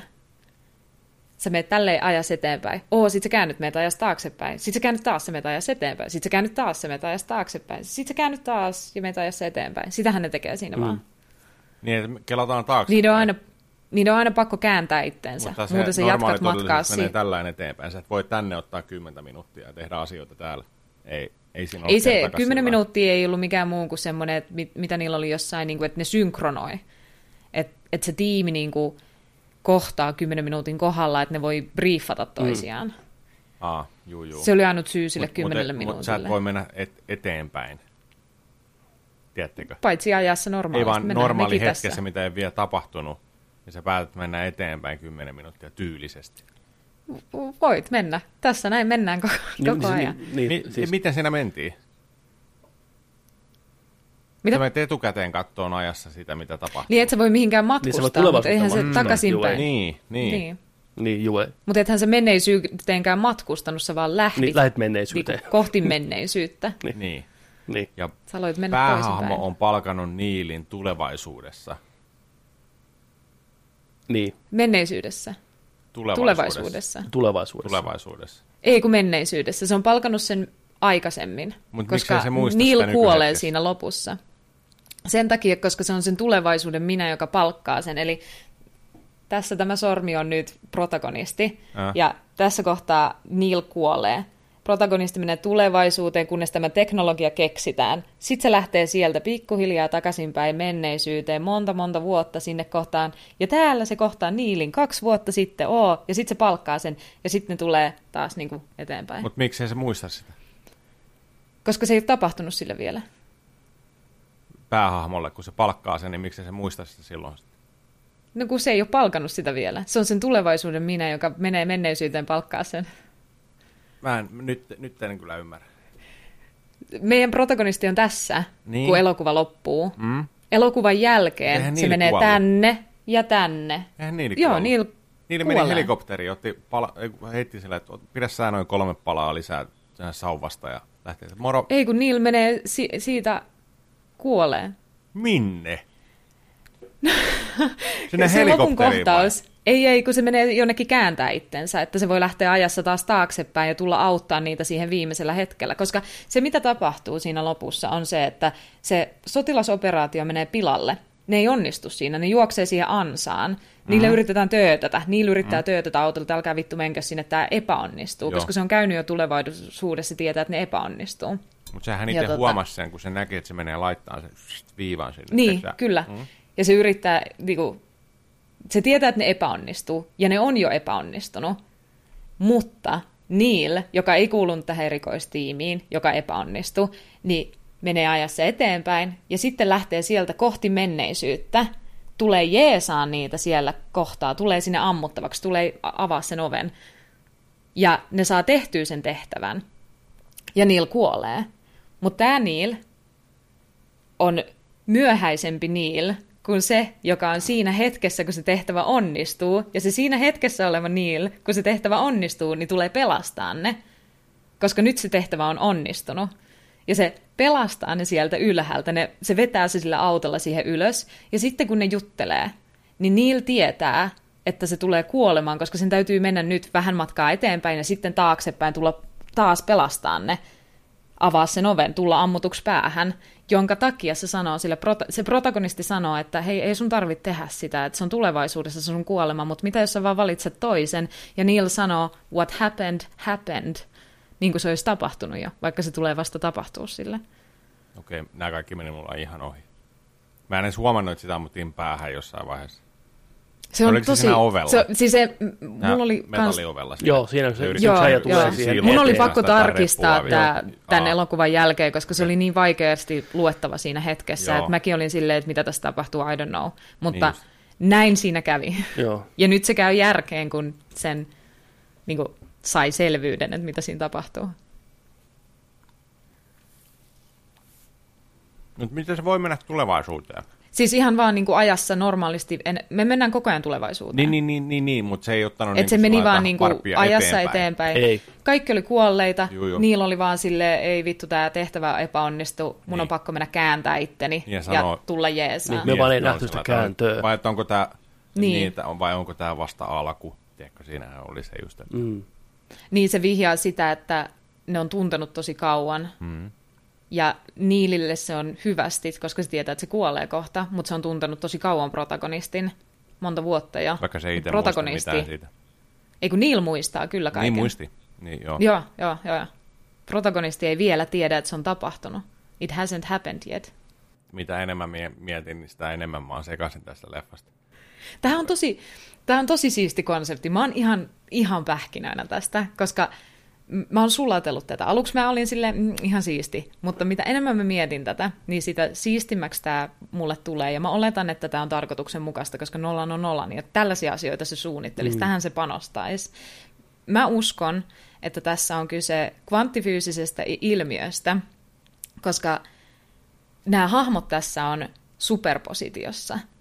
Ja sen takia ne jatkuvasti sanoo, että, että ne ei voi vastata sulle kysymyksiin, jotka koskee tulevaisuutta. Ne ei voi antaa sun niin kuin, kuulla esimerkiksi, että sä onnistut tässä tehtävässä, tai, tai ne ei voi, että et sun täytyy itse selvittää se. Ne ei voi kertoa sulle, mitä tapahtuu, koska hiukkaset, jotka on superpositiossa, niin jos niitä tarkkaillaan, niin se superpositio romahtaa ja kaikki mahdollisuudet, jotka oli äsken niille auki, ei ole enää mahdollisia. Ja tarkkailua on myös observoidin lisäksi niin kuin silmillä tarkkailu, hypoteesien esittäminen. Jos se protagonisti tietää, että se onnistuu tässä tehtävässä, niin se silloin tarkkailee itseään, jolloin se ei voi onnistua siinä enää, koska se superpositio romahtaa. Okay. Ja siksi ne sanoo jatkuvasti, haluatteko te, että mä, haluatteko te, että mä avaan tätä enemmän vai vähemmän? Anna palaa vaan kuule. Juu, anna mennä. Mä näytän teille, tämä on tosi nopea. Mä, mä, mä selitän, mitä superpositio toimii. Okei. Okay. Kaikille, jotka ei sitä tiedä, kaikille, jotka tietää, niin ne voi sitten No niin, tuomita kaikki mut pitäkää siitä, kiinni niin koska se nyt mennään kohta. tapahtuu. Nyt mennään vittu, ei syvään päätyy vaan, tässä ei ole päätyä ollenkaan. Nyt let's fucking go. Siellä aukeaa jotain koneella. Vittu, jos alkaa, tiedätkö puhun kohta niin kuin takaperin ja menee kymmenen minuuttia taaksepäin toi juno. Ja... Tämä on ihan, tää, mä, mä yritän tehdä tästä niin yksinkertaista kuin mä osaan. Ja kvanttifysiikka on monimutkaista ja sitä ei kukaan ymmärrä kunnolla, mutta tämän konsepti voi ymmärtää. Ja kvanttifysiikka, se on ominaisuuksiltaan tosi vittumaista, koska te olette molemmat kuullut sellaisen lorun joskus yläasteella tai lukiossa ehkä, jossa sanotaan, että, että jos ku, puu kaatuu metsässä, mutta kukaan ei kuule sitä, niin tuleeko siitä mitään ääntä? Te tiedätte tämän filosofisen kysymyksen. Joo.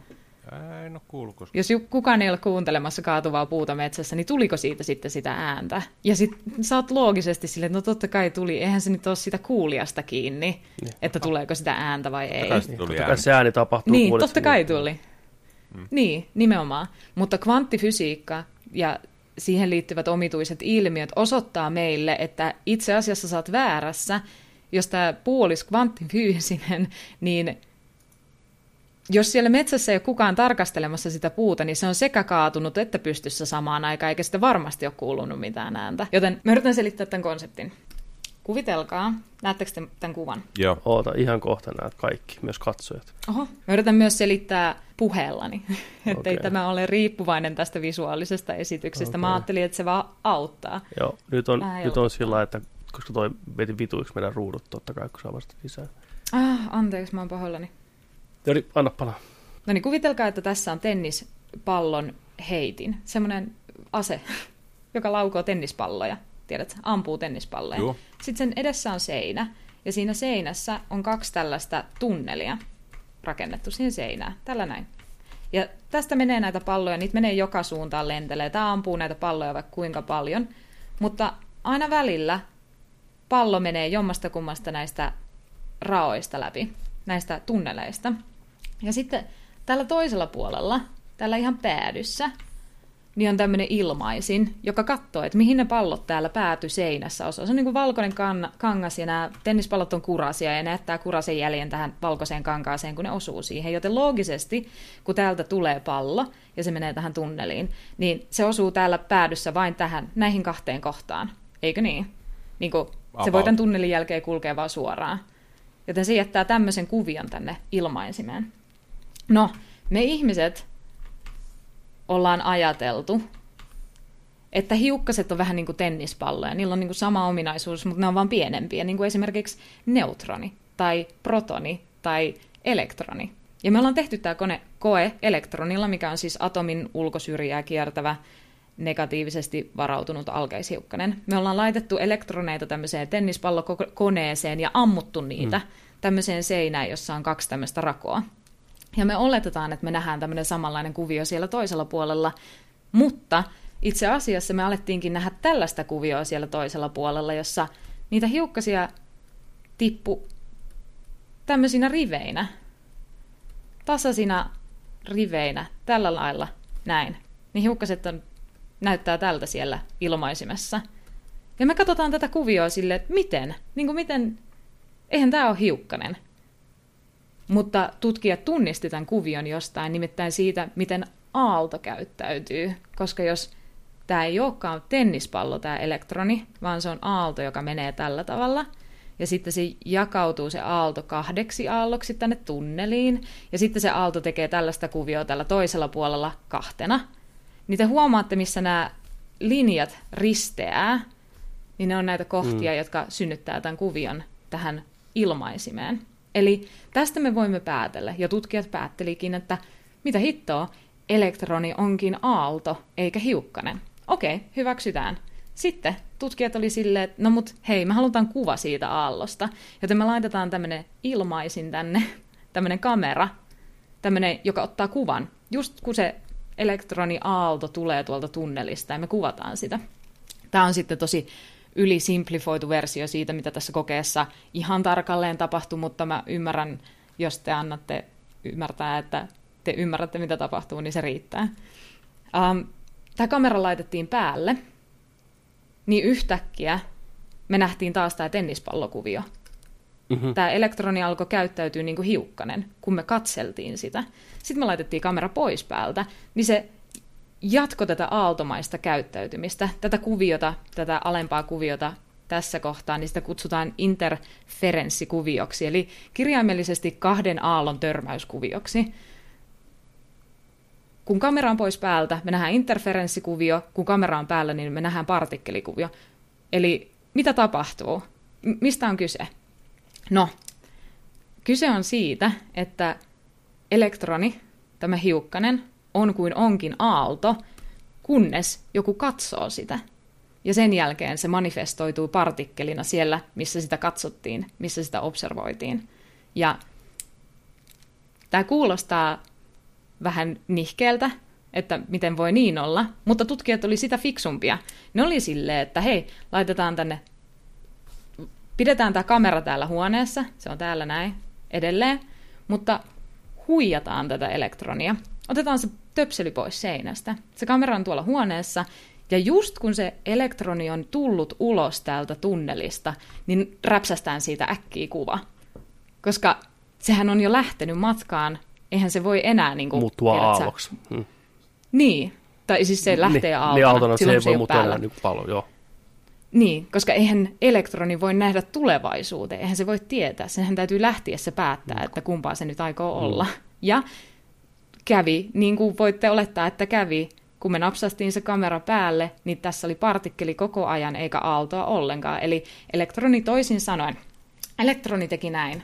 Elektroni lähti aaltona, tuli tunnelista ulos ja katsoi oikealle, ei vittu kamera, meni aaltona takaisinpäin niin kuin Tenetissä aikaa, sinne mistä se lähti, vaihtoi itsensä partikkeliksi, meni uudelleen siitä tunnelista ja oli silleen, terve kamera, minä olen vain partikkeli, ja meni ohi siitä. Tämä on se peruskonsepti, mikä mun mielestä tässä elokuvassa on. Tietenkään asia ei ole oikeasti näin yksinkertainen. Se ei tarkoita sitä, että, että partikkeleilla olisi joku tietoisuus ja ne oikeasti haluaisi käyttäytyä eri tavalla silloin, kun niitä katsellaan, vaan kyse on siitä, että tämä aaltokuvio, silloin kun se on aaltona, muodostaa sellaisen potentiaalisuuden kentän, missä kaikkialla tämä partikkeli voisi mahdollisesti olla. Ja tämä hiukkanen sijaitsee on superpositiossa, eli sijaitsee kaikissa mahdollisissa pisteissä, missä se voisi ikinä maailmassa olla, kunnes sitä tarkkaillaan. Ja sen jälkeen, kun sitä tarkkaillaan, niin tämä aalto romahtaa, ja siitä tulee partikkeli siinä kohtaa, yhdessä kohtaa ainoastaan. Mutta tämä aalto ei romahda pelkästään nykyhetkessä, vaan se aalto romahtaa koko siltä ajalta, kun se on ollut olemassa, jolloin kaikki todisteet siitä, että se oli jossain vaiheessa aalto, katoaa meiltä. Ja me, meistä tuntuu, että me ollaan koko ajan tarkkailtu vaan partikkelia. Vaikka se vaan romahtaa sille niin kuin taaksepäin ajassa. Mitä tämä tarkoittaa on siis lähinnä se, että, että meidän universumissa meidän pienimmät hiukkaset meissä on koko ajan kaikissa mahdollisissa paikoissa, missä ne voi olla – kunnes joku tarkkailee niitä. Ja siitä, jos jostain tulee turvallinen olo, eikö niin? Ja sä voit itse olla tarkkailija, kun sä esimerkiksi näet. Sä voit itse olla tarkkailija mun mielestä Tenetin kohdalla, koska sä näet itsestä. Tai nehän niin. ei voinut katsoa itteensä tai koskea itseensä, koska silloinhan ne olisi myös rikkonut tämän superposition, ne olisi tarkkailut itseään mutta sä voit tarkkailla itseäsi myös tietoisesti. Sä voit tarkkailla itseäsi sillä tavalla, että mä tiedän, mitä tulee tapahtuu, niin sehän on tarkkailua. Niin kuin, että jos, mä alan, jos sulle sanotaan, että sä onnistut tässä Bond-tehtävässä, minkä sä teet, niin sä alat miettiä sitä silleen, no niin, mut mitä mä nyt teen? Mä onnistun tässä anyway, joten just feel it. Mutta sittenhän sä tarkkailet itseäsi, joten sä et voi enää onnistua. Hmm. Se superpositio romahtaa. Mit, mitä sitten, kun mä nukun? Et sä voi niin, silloin o, tarkkailla itseäsi. En niin, mutta onko mun hiukkaset ja partikkelit ja kaikki, tiedätkö universumissa joka puolella silloin? Siksi me nähdään unia. Tämä kvanttifyysinen ominaisuus toimii vain tosi pieniin partikkeleihin, ja mitä isompi partikkeli on, tai mitä isompi kokonaisuus äh, hiukkasista tulee, esimerkiksi molekyyli tai molekyylikokonaisuus tai kissa, niin kuin eräs Schrödinger, Schrödinger on joskus esittänyt, niin mitä kompleksisempi kokonaisuus, niin sitä lyhyempiä aallon pituudet on, jolloin tämä superpositiossa oleminen vähenee, vaikka on edelleen todellista. Mutta pienille hiukkasille tämä superpositiossa oleminen on siis todella arkipäiväistä, että ne vaan sijaitsee kaikissa mahdollisissa sijainneissa. Ja sitten on sellainen teoria, että tämä on useiden maailmojen teoria, että joka kerta kun hiukkasen täytyy valita, että onko se nyt tätä vai tota, joka kerta kun silloin se mahdollisuus on esitetty ja sen on pakko valita vaikka kahdesta tämmöisestä tiestä tai kahdesta vaihtoehdosta muuten vaan, niin universumi jakautuisi ja molemmat niistä todellisuuksista tapahtuu, me vaan satutaan elää siinä toisessa niistä. Mutta se, ei ole, se ei ole niin tärkeä teoria.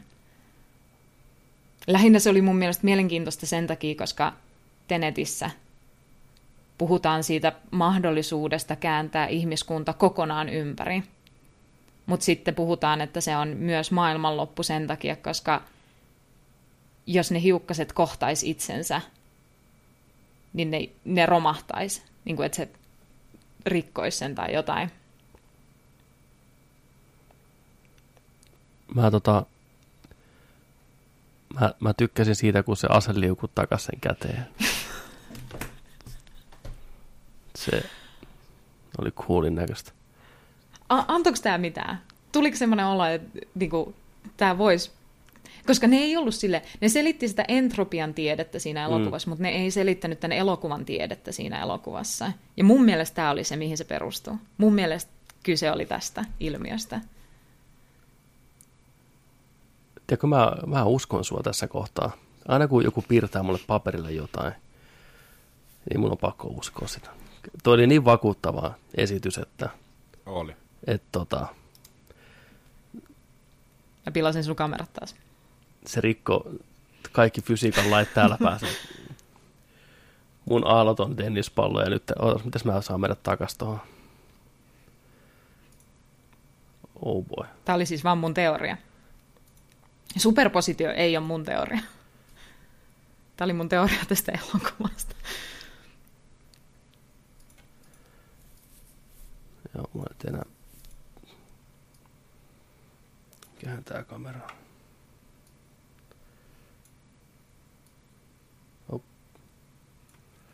Vitsi tuntuu kringeltä katsoa toi uudestaan. Miksi? Tämä oli ihan huikea. Joo, meidän loppujakson ajan meidän kamerat on vittu tässä. No, me tultiin, me tultiin nyt siihen kohtaan, kun kaikki osui ja me ollaan, me ollaan pimeydessä pelkästään Me ollaan samaa mössöä nyt. Sa- Ihmiset yrittää observoida meitä tällä hetkellä, mutta me vaan romahdetaan. Mut kiitos, toi oli, Kiitos. toi oli asia, mitä mä en uskonut, kun mä tänään heräsin, niin mä tuun kuulee ja se on aina positiivista. Kiitos, se oli Mä en hyvin selitetty. kuullut mitään, mitään tuommoista ja noin Niin. niin. hienoja sanoja ja kaikkea. Niin. Mutta Mut- siis, et mitä enemmän tuota miettii, Leffakin oli mietti kyllä tällä, hyvä. niin sitä, se enemmän sitä alkoi miettimään tota hommaa just tollain, että, onko se niin kuin, että ai, mitä silmät ei näe. Mitä silmät ei näe. Niin, niin. Sydän. Aika jännä. Sen takia tämä elokuva oli mun mielestä hyvä, että se inspiroi mua, i- inspiroi mua. Miettii jotain. Ja se on aina, Mistä se on aina jonkinlainen onnistuminen elokuvan puolesta. Mä oon ihan samaa mieltä. Mad Maxin ohjaaja George Miller sanoi, että elokuva on onnistunut silloin, jos sä mietit sitä leffateatterin jälkeen.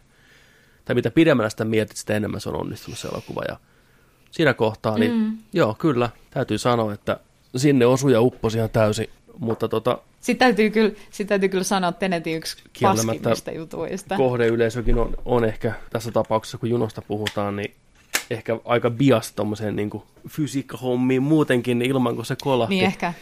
Mutta tämmöiselle ehkä. ihmiselle, joka tykkää vaan kivoista tarinoista ja hahmoista, niin ehkä se jätti vähän sillä niin kylmäksi sitten kaiken puolin muuten, mutta mä oon aina iloinen Mä, muiden mä en voi nähdä syyn sillekin. Miettikää sitä kohtausta, kun sen, se, sille naiselle kerrotaan, tai ne puhuu siitä, että jos, jos tämä tapahtuu, niin kaikki maailman ihmiset, koko maailma, kaikki maailman ihmiset kuolee. Sitten se nainen on vähän aikaa hiljaa ja sanoo, että minun poikani myös. Ja sitten se tajuu, että se on vakavaa. Kyllä, siinä on, siinä on, loista, Siinä oli se on loistavaa. Hahmon kerrontaa. Se muisti oman poikansa ja tai just, että se on tärkeä ja näin poispäin. Joo. Siinä oli sen hahmon motiivi. Jep. Kaikki maailman ihmiset. Minun poikanikin myös. Ei, ei, ei, aina, aina, kaikki muut paitsi sun poika. Ai ei sitten mitään, koska se on hauska twisti siihen, niin. että sun poika on niin kuin Se on kaiken aikahattu päässä, sillä Niin on. mitään Ei Se on, hätää. jaa, Älä. Se jää yksin tänne planeetalle. niin on.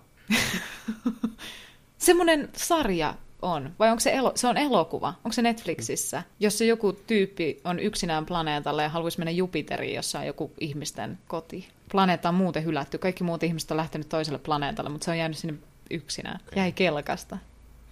Se leffa Kuulostaa kertoo tästä pojasta. Niin. Tämä on prequeli sille TV-elokuvalle.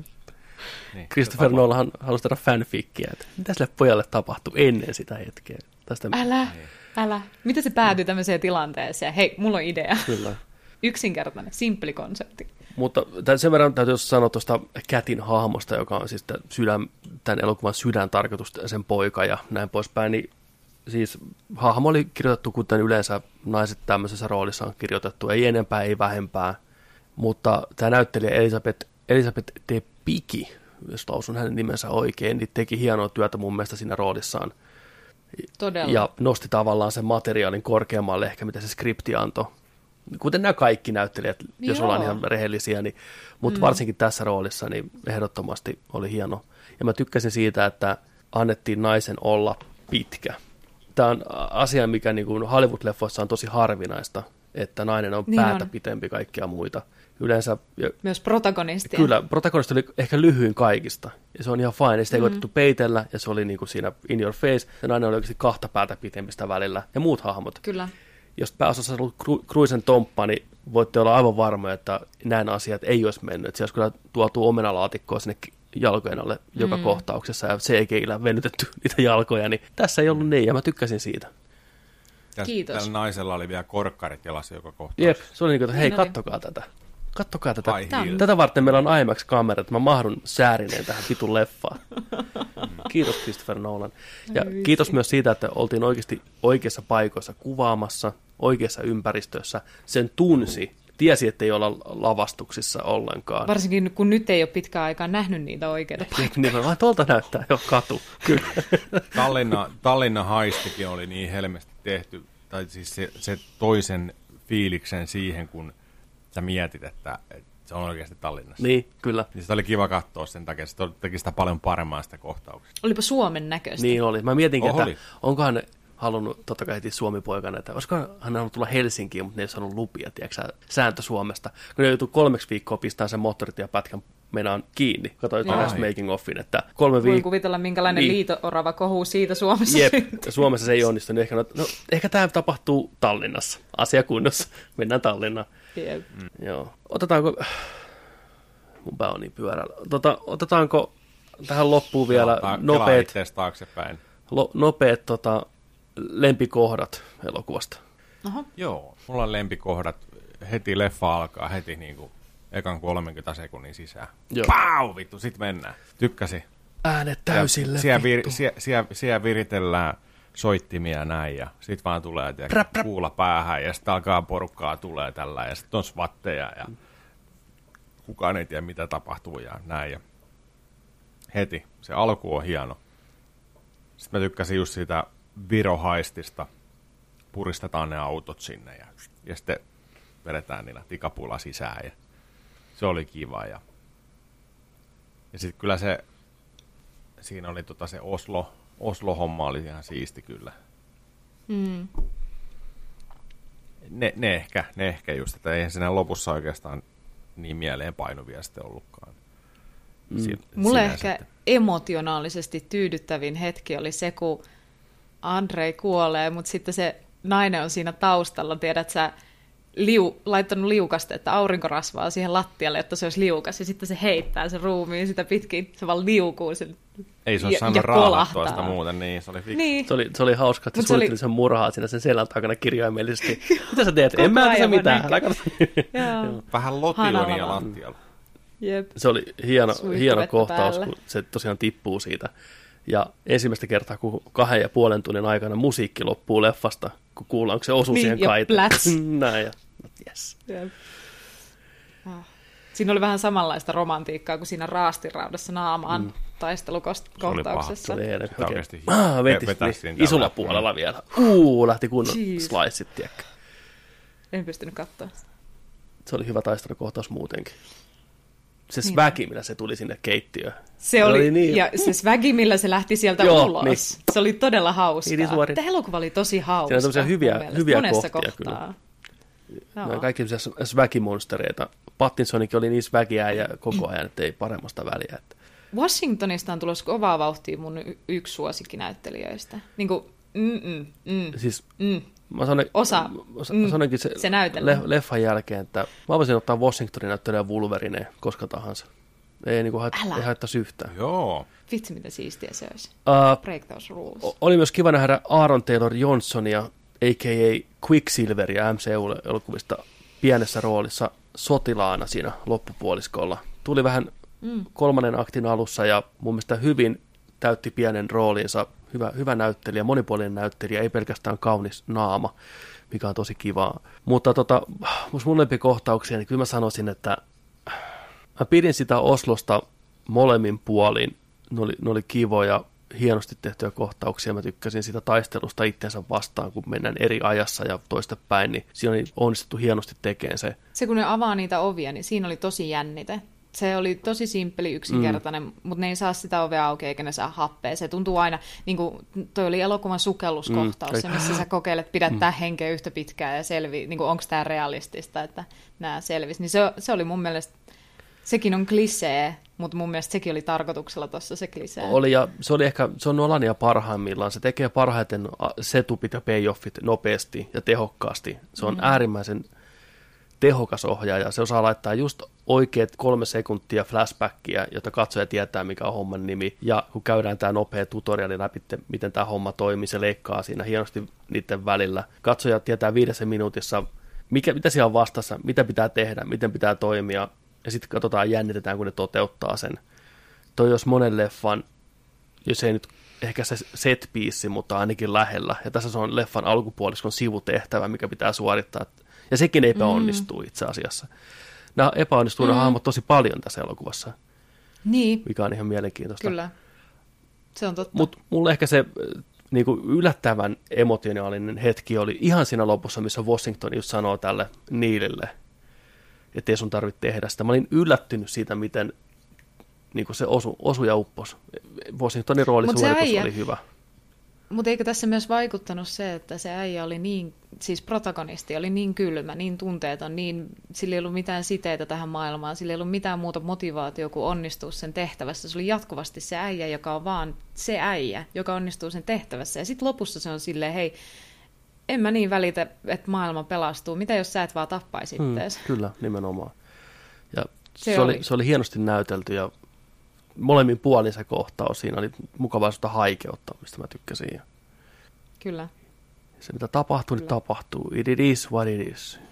Ja semmoista miehistä rohkeutta. Se on mu- mun uusi suosikki. Mä haluan, että elokuvissa on enemmän tommosia smile when you kn- know you're going to die kohtauksia. Enemmän kuin niitä, että kävelet pois räjähdyksestä katsomatta taaksesi. Niin kuin toi on uusi se. Tai vanha se, mutta mun suosikki se. Kyllä.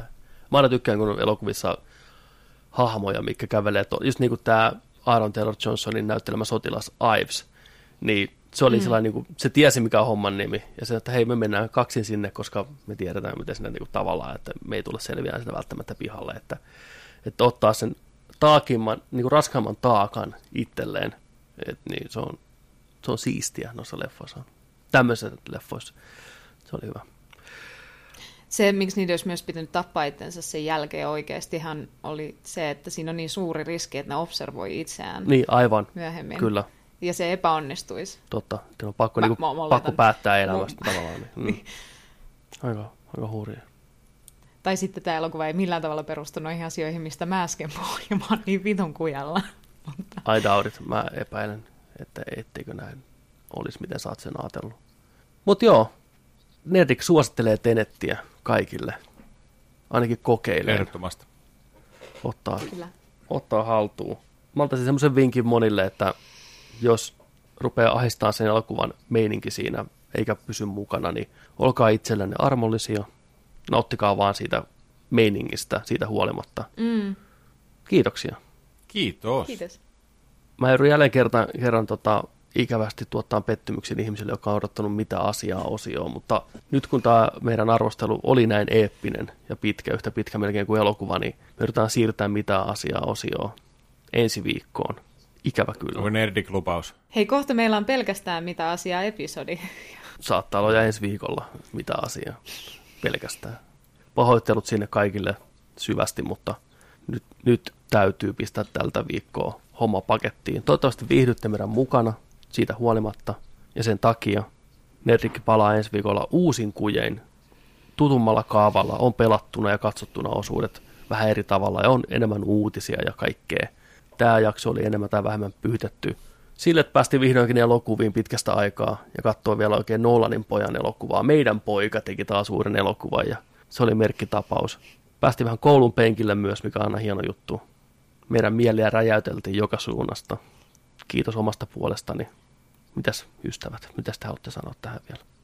Kaikki ne olette antaneet. Meidät on nolattu. Nice. Mm. Kristo. Vanha nolaaja. Toi, joo. Kyllä. On vähän aivot solmussa kyllä, tolleen faija junon noiden piirusten jälkeen. niinku, liikaa, joo. Anteeksi. Ei mitään, ei, siis oli ihan mahtava. Mahtava kyllä, mutta niin, joo. Ees viikkoa kohde. Siellähän on nyt tota, Gamescanit meneillään. Sieltä on tullut julkistuksia. Tässä just kattelin, mitä siellä on kaikkea, kaikkea tällä, tällä välin tullut. Ja sehän jatkuu vielä nyt pari päivää sitten tästä eteenpäin. Niin ei nyt mitään isoja mullist, mullistavia uudistu, tai niinku uutisia ole ollut, mutta jotain uusia uudistu, niinku julkaisu tota, World Premiere meininkiä siellä on ollut. Että katsotaan niitä sitten ensi viikolla. Joo, niitä kanssa ensi viikolla lisää. Jos ne on, jos ne on tarpeeksi mielenkiintoisia. niin, totta. Koska osa niistä ei ihan ollut. Sitten Juno, loppusanat. Kumarrukset. Nice. Ei mä ikinä sanonut mitään. Nyt sanot. En. Etä jos sanoo. En. U- nyt rikottiin podcastinkin säännöt. Enää ei tule sanojakaan. Älä. Mä en aio rikkoa tämän podcastin sääntöjä. Selvä. Joni, sulle jää sitten tuttu tehtävä Take Us Out. Sieltä lähtee. vittu karateet. No niin, Noniin, noniin, valmiin. Ja muistakaa, että kun nörtteillään, niin nörtteillään sitten kans kunnolla siellä. Ensi viikkoon. Nähdään silloin. ensi viikkoon. Moi! Moi!